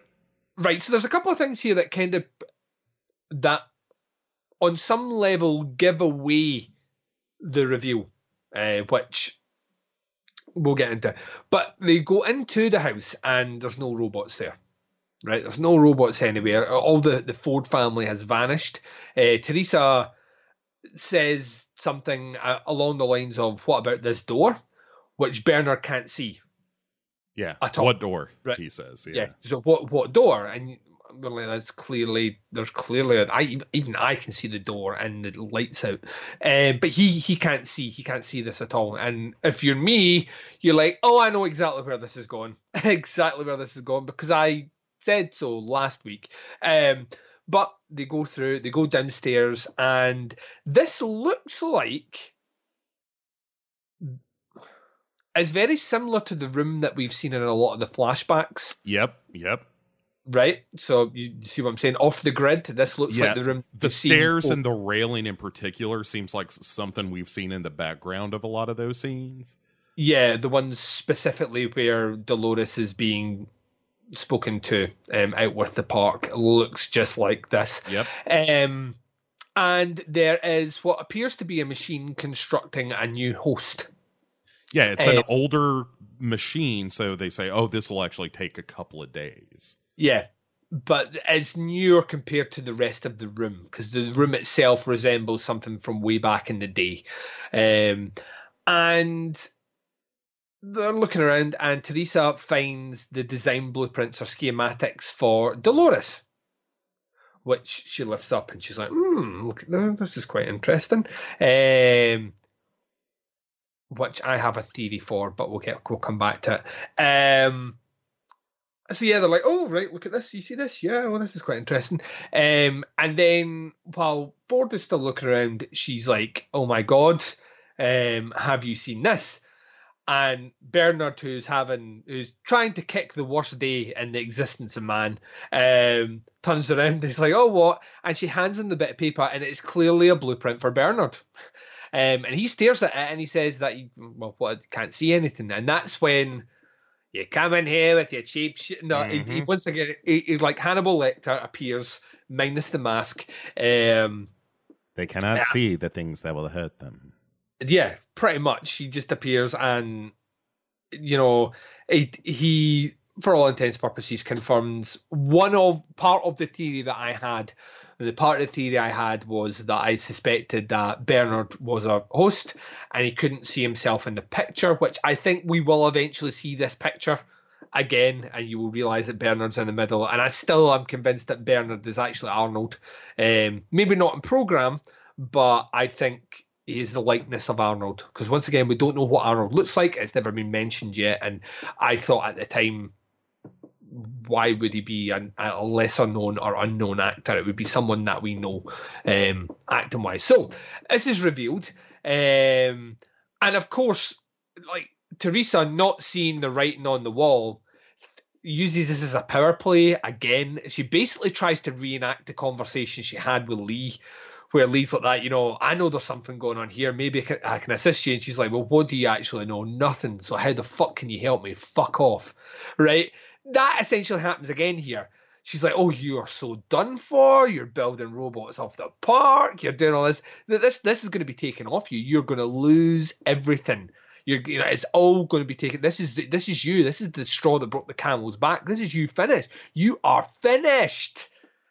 And like you said, like Hopkins is not really reacting out with that cheeky kind of wry, slightly upturned one half of his face, which is like, you know, I know something you don't know. Um, and he comes back and says, you know, this happens all the time. You are just one of, and we've already heard this that Teresa's predecessors had not been successful, but we just assumed it was at running the park.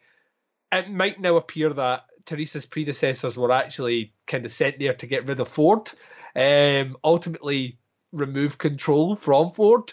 Um, and he's like, "You're not the first person to out, try to oust me from this park. You know, I mean, there have been people before."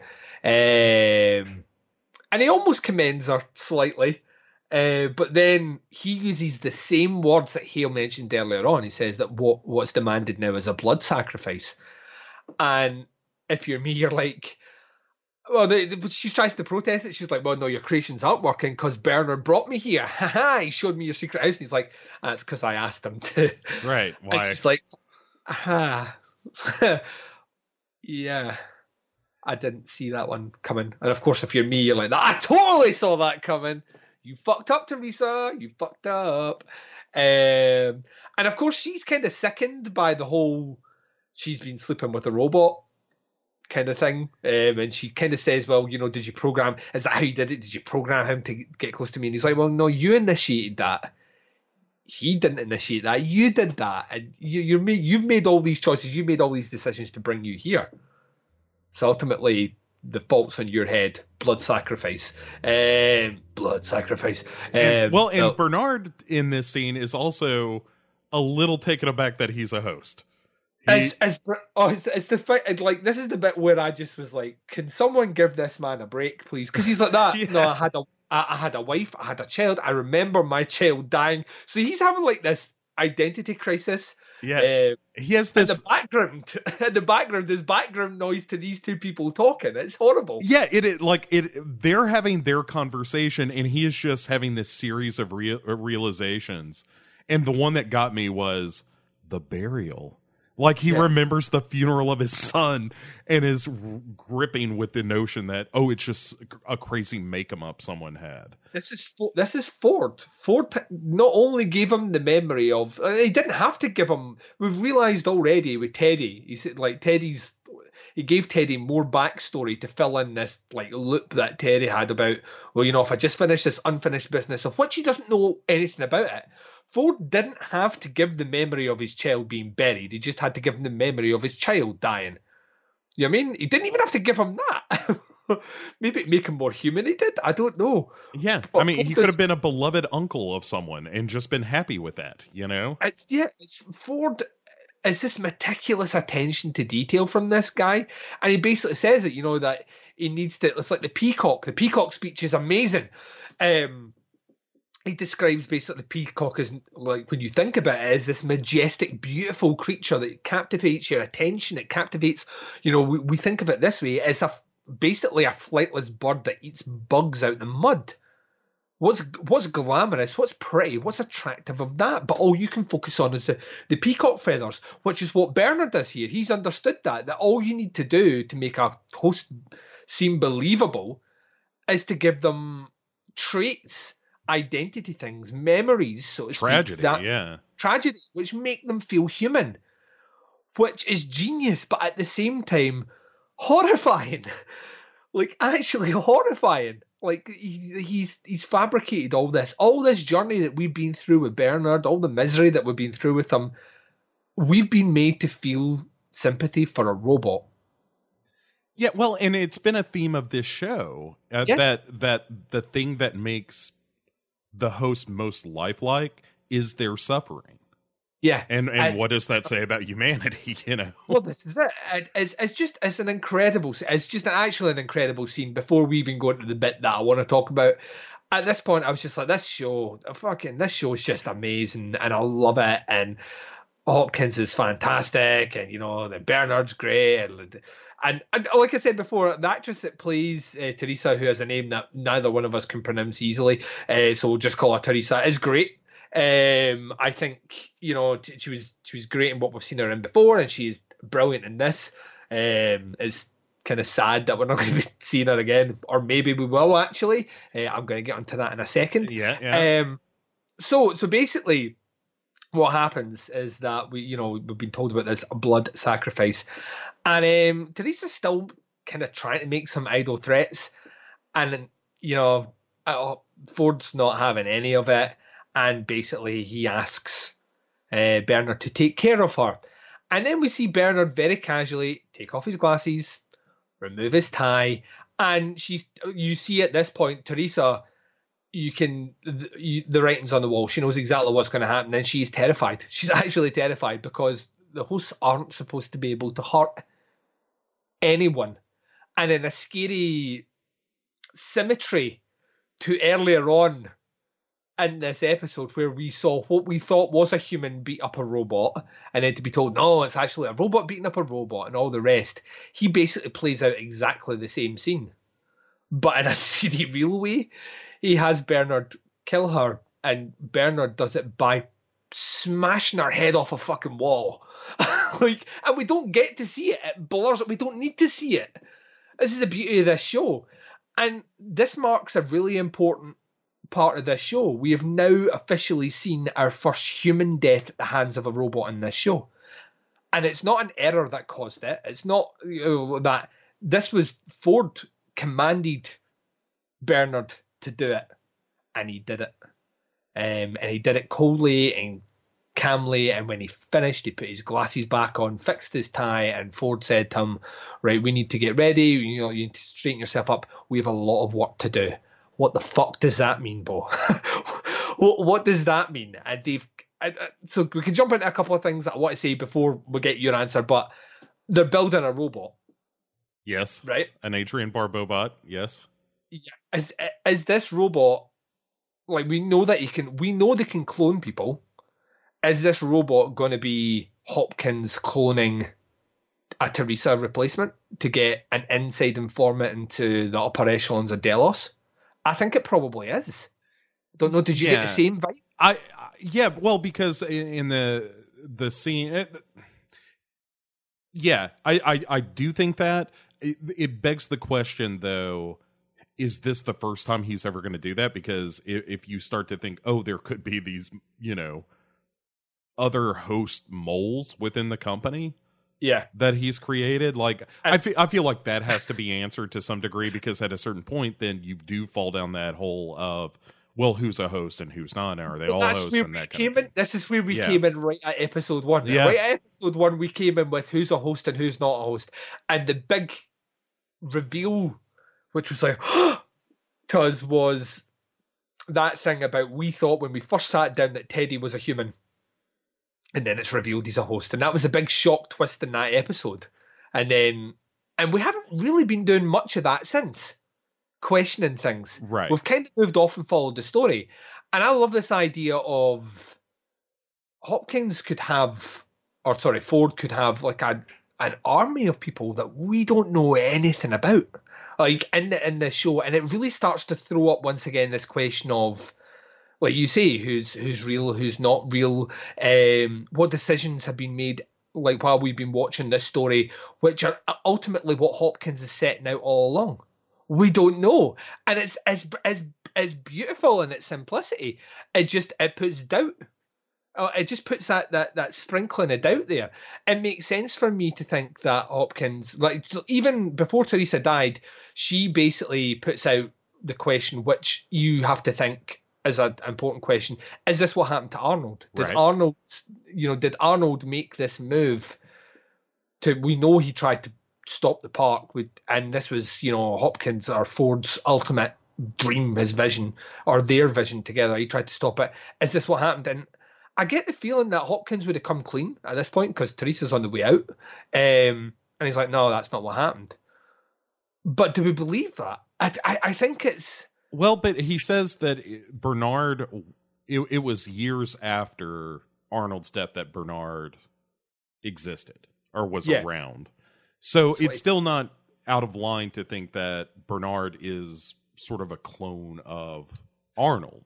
yeah we don't know how long it took to do things back then um, right and to create a host and all that stuff but it was clear like hosts were being anyway but I, there, there is still a real possibility that the core theory of bernard is the host version of arnold is still on the table for sure I think so. Yeah, I, I, I, that's still where I land even after watching this episode. Is that's where I think we are. I think the the outcome from my point of view is yes, it's been identified that he's a robot. That explains why I couldn't see the picture. Right, all that stuff is fine, but I still think he is because Hopkins raised that photograph up to and said Arnold's in this photo, and he couldn't see it. Now he can't see not only himself, obviously, but there are other things like there you know, he'd just be programmed not to recognize what Arnold looks like. It could be something as simple as that. But knowing the way the show's going, I think it's very realistic that he is a clone of of Arnold, um, and it makes you wonder once again to timeline theory. Um, the conversations we have with Bernard trying to, well, sitting down with Dolores in what looks like that room, giving her things like um, Alice in Wonderland and things like that. We know those two characters were tight, Arnold and Dolores. Is that you know is are these flashbacks to when Arnold was alive? Could we have three timelines on the go here, Bo? It's it's possible um i i think that gets cumbersome from a writing point of view at a certain point um and and also tough to navigate a little bit even as a viewer like once you make that reveal how do you start Inception to writer. stuff i i, I know writer? I, I know Dream within but a dream within a dream. I, I you're you're not wrong. It's just at a certain point, it's like okay, wh- then what what do I feel sure of well, uh, in terms of what I know and what I can believe in this world? Mhm. Um, and I think you have to have some level of sure-footedness uh, to some degree. Like I, I think the two timeline thing is going to catch some people off guard. Yeah. Um, you know, for people like us who have been maybe reading a little bit too much Reddit, not pointing fingers, but uh, Where's my Red Bull? yeah, right. I got I got a two liter of Diet Mountain Dew. Let's do this thing. Um, but I yeah I, I I think that the two timelines make sense to me still because if you take that room and you remove the you know fabricating machine uh, for the host, then that could just be the room that Bernard is talking to, to Dolores in. One assumes about thirty years previously. Mhm. and that all feels right to me. Um, Yeah. I, I, I like all that stuff. One one other point about the end of of this episode, and particularly Teresa's death. Um, I think it's interesting to note that even though she dies pretty harshly, like you know, again, getting your head bashed in is no way to go. Um, it's still presented in a much more obscured way, like you pointed out. It's kind of in the background and blurred Yeah. and the when we see Clementine, essentially the same kind of scene with Clementine, there's no blurring; it is in your face, and Yeah. it's interesting that the show feels okay about showing the audience that, but maybe not so much the human death. You know? yeah, Um, I, th- I think it's that. uh, Maybe it is that. Maybe there is some sort of, without going completely artistic, maybe there is some sort of statement, some statement in that about you know, you know, you, you know, happy, you know, the understanding that this is one robot beating up on another robot. Maybe is supposed to kind of make a statement on how people view violence. And um, this idea of you know it happening to someone else. I, to be honest with you, I think that that scene with Clementine was so jarring and it put me so like it was so uncomfortable to watch that had they done the same at this episode I kind of would have felt like the show was kind of trying to outdo itself in its violence.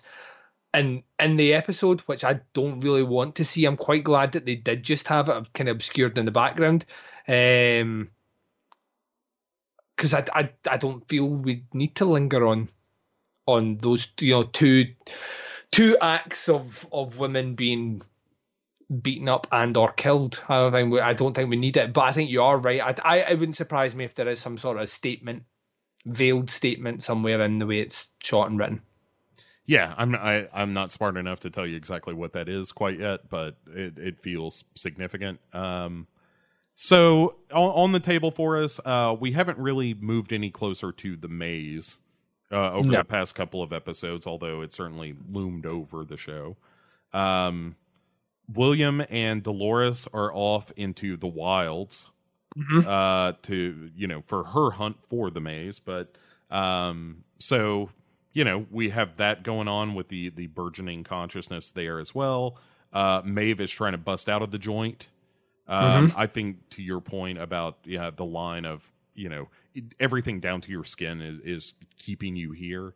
Uh, Yeah. I do think we're going to see something along those lines in the next episode or two, Mm-hmm. um, where she realizes that she really is in a in a fishbowl. Uh, partly because it's a spaceship, but you know we'll get that.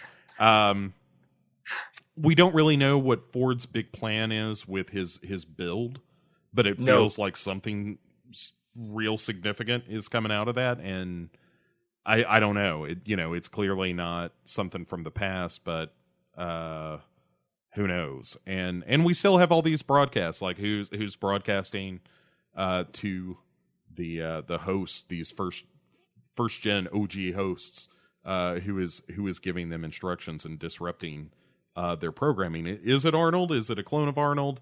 Is it uh, you know Hopkins himself? Is it Ford? Uh, s- but that seems unlikely. Um, yeah, it's a lot of questions on the on the table here, Duncan. I, I think we've established some of the things we believe are true, but I don't I don't know that we have any good answers for those big questions. No, this show gave us what a lot of people are saying is this huge reveal, and it is a huge reveal. But in the grand scheme of things, it's a penny in the ocean. You know what I mean? It's it's there is so much more that this show has to get into. Um, so many things it needs to tell us, and uh, so much more that I know for a fact is going to surprise you know, audiences, myself, yourself included. I can't wait to get into it. With three from the end, Bo, three from the end, and unless this show basically turns into Anthony Hopkins teaching crochet, which I mean, it could, and to be honest with you, I'd probably still watch it because there'd be something delightful about the old man teaching you crochet. Um, it, it, it is, it has been one of the true highlights of this year for me. I, I don't even like we talked about like becoming super fans of the show. I genuinely think this show is operating on a completely different level to pretty much everything else I've seen this year, and doing it with ease. It doesn't it doesn't look like it's straining itself yet. It doesn't look like that it's in a huge hurry to answer the questions that it needs to answer. And to be honest with you, I'm not in the biggest hurry to have them all given to me either. I'm quite happy now that I know there's a second season. Greenlit is definitely going to happen.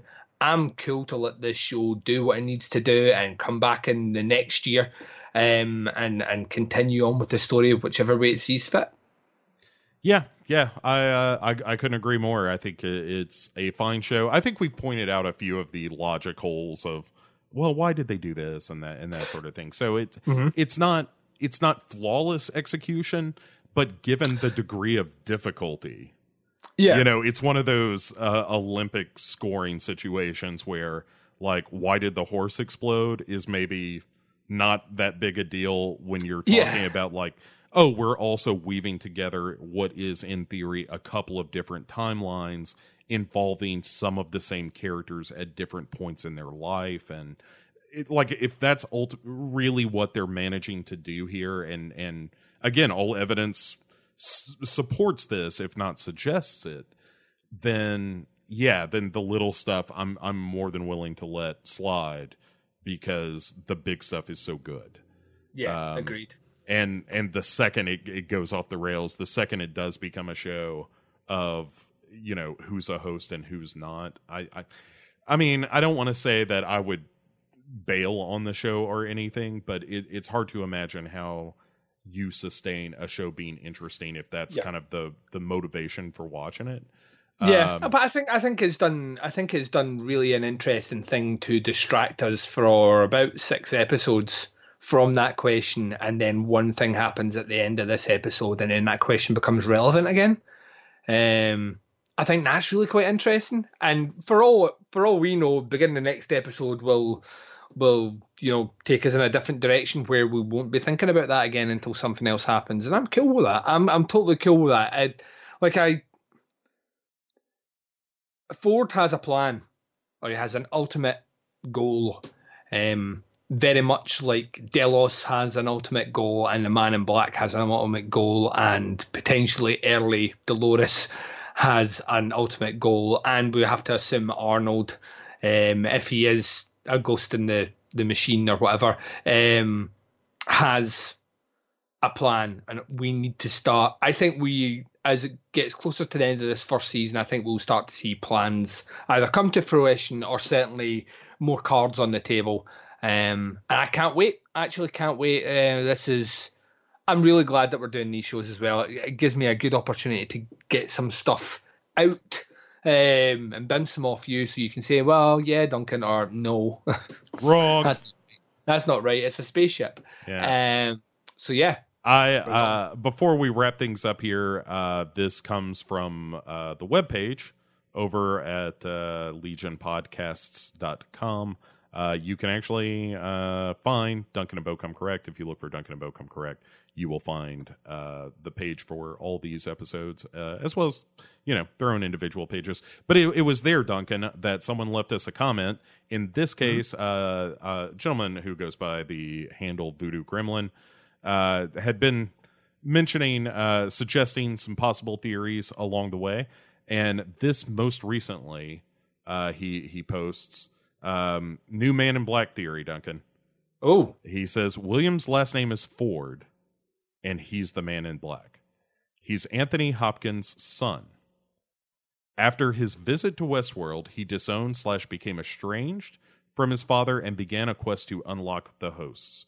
He grew ambitious and took over Logan's company, uh, for one of a better description, with the help of his new wife, and got a hold of uh, part of Delos and became a member of the board giving him the VIP status, which allows him to roam the park for the next 30 years.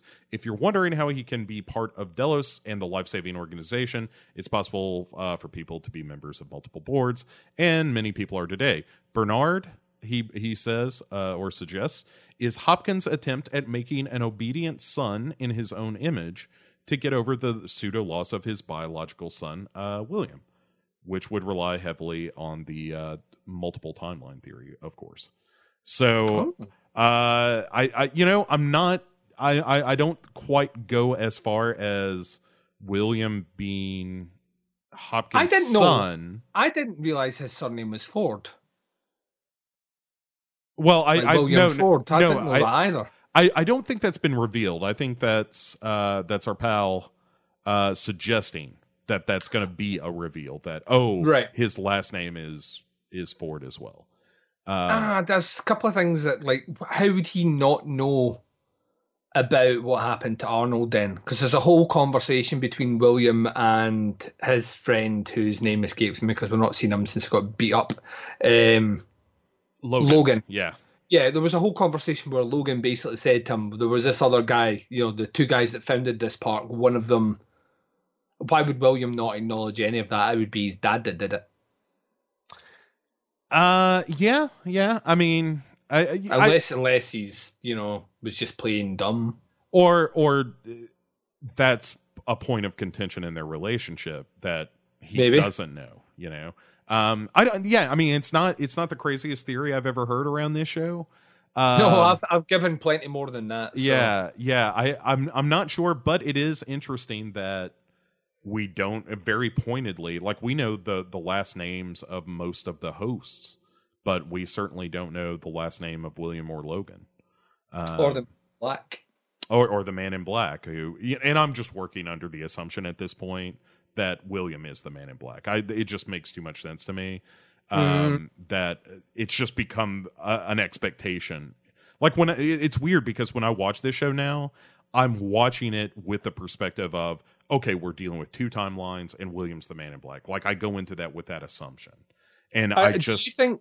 Do you think we're dealing with two Doloreses as well? Then um, I think you could be looking at there was plans in that room for Dolores. We know she's a, the one of the older ones, and we know that Arthur create uh, Arnold created her, which means that she could very well be ha, had been created in that original room. yeah. Oh, but sure. maybe something happens to Dolores um, in the previous timeline with William, and then she's recreated. yeah, yeah. Potential. I don't know. I, I just thought why show us the why show us the blueprints for for Dolores there to serve any other purpose than than to say this place is old. Um, I don't know. It seems strange. Well, once again, if you're looking at detail, why? Um, I don't know. That's something to think about as well. Hopefully that'll be answered. So, especially because Bernard's been there for a long, long time. We know Bernard's been there for a long time. Yeah. So Bernard's been there for a long time, and Dolores has been there for a long time. Why were both their blueprints in the same room? Yeah. Think about it, I- Think about it. You're blowing my mind, man. Uh, yeah. I'm I- a man. I eat. Sorry. Jones again out of nowhere. I I feel like uh the next I mean 3 episodes to go and I think all 3 are going to be stunners in terms of what are what reveals oh, still await us. And you know, I'll be satisfied if it's the timelines and William being the man in black and all that. Uh I'm hoping that this show does something even crazier that still makes sense. You know that it just it surprises me and, and subverts uh Mhm. the expectations and assumptions i've i've i've kind of grown to uh solidify for myself. Um what happens if at the end the man in black spins atop on the table um, and it keeps just spinning round and just before it tips over the camera stops uh i think that i think people would take to the streets um they reach the center of the maze and we can like it's it's like that scene in pulp fiction where he opens the suitcase and you know are we good? Are we good? And all we see is the glow from the center of the maze on the man in black's face and then the credits. I'll tell you the the ending i would love for this whole series. Mole people obviously. Uh, no, no, no. It, it and it would it truly would cause a riot, I think. But if if you get like build up for a couple three episodes like we know where the center of the maze is, you know, like we've located this spot in the park, this underground bunker or something, and they go there and as soon as they open the door, behind the door, the man at the center of the maze is Gilbert Gottfried. and he just says "Hey everyone, thanks for watching Westworld," and credits. That's the end. oh my god! To get to the center of the maze, and Anthony Hopkins is there, like in a straitjacket, wearing a muzzle mask to protect him, being wheeled out to speak to them. And and they're like, what's going on here? And the man in black saying is a Lavia suit. Um, that'd be also equally amazing. Yeah, yeah. I, I think we've got a lot of good ideas here to work with. So many ideas, so many potential theories. Let's be honest, none of them realistic, but that's what makes them fun and theories. Yes, yes. I, I will tell you that now that I've said it, the Gilbert Gottfried thing, I, I may write. It's a gonna letter. happen. I, yeah, I may someone- just be like, look, if you if you have any questions about how to wrap this thing up, just Gilbert Gottfried thanking everyone for watching, and then credits. That's I know need. that you have filmed an ending. Let me propose an alternate that you want to film now and put in its stead.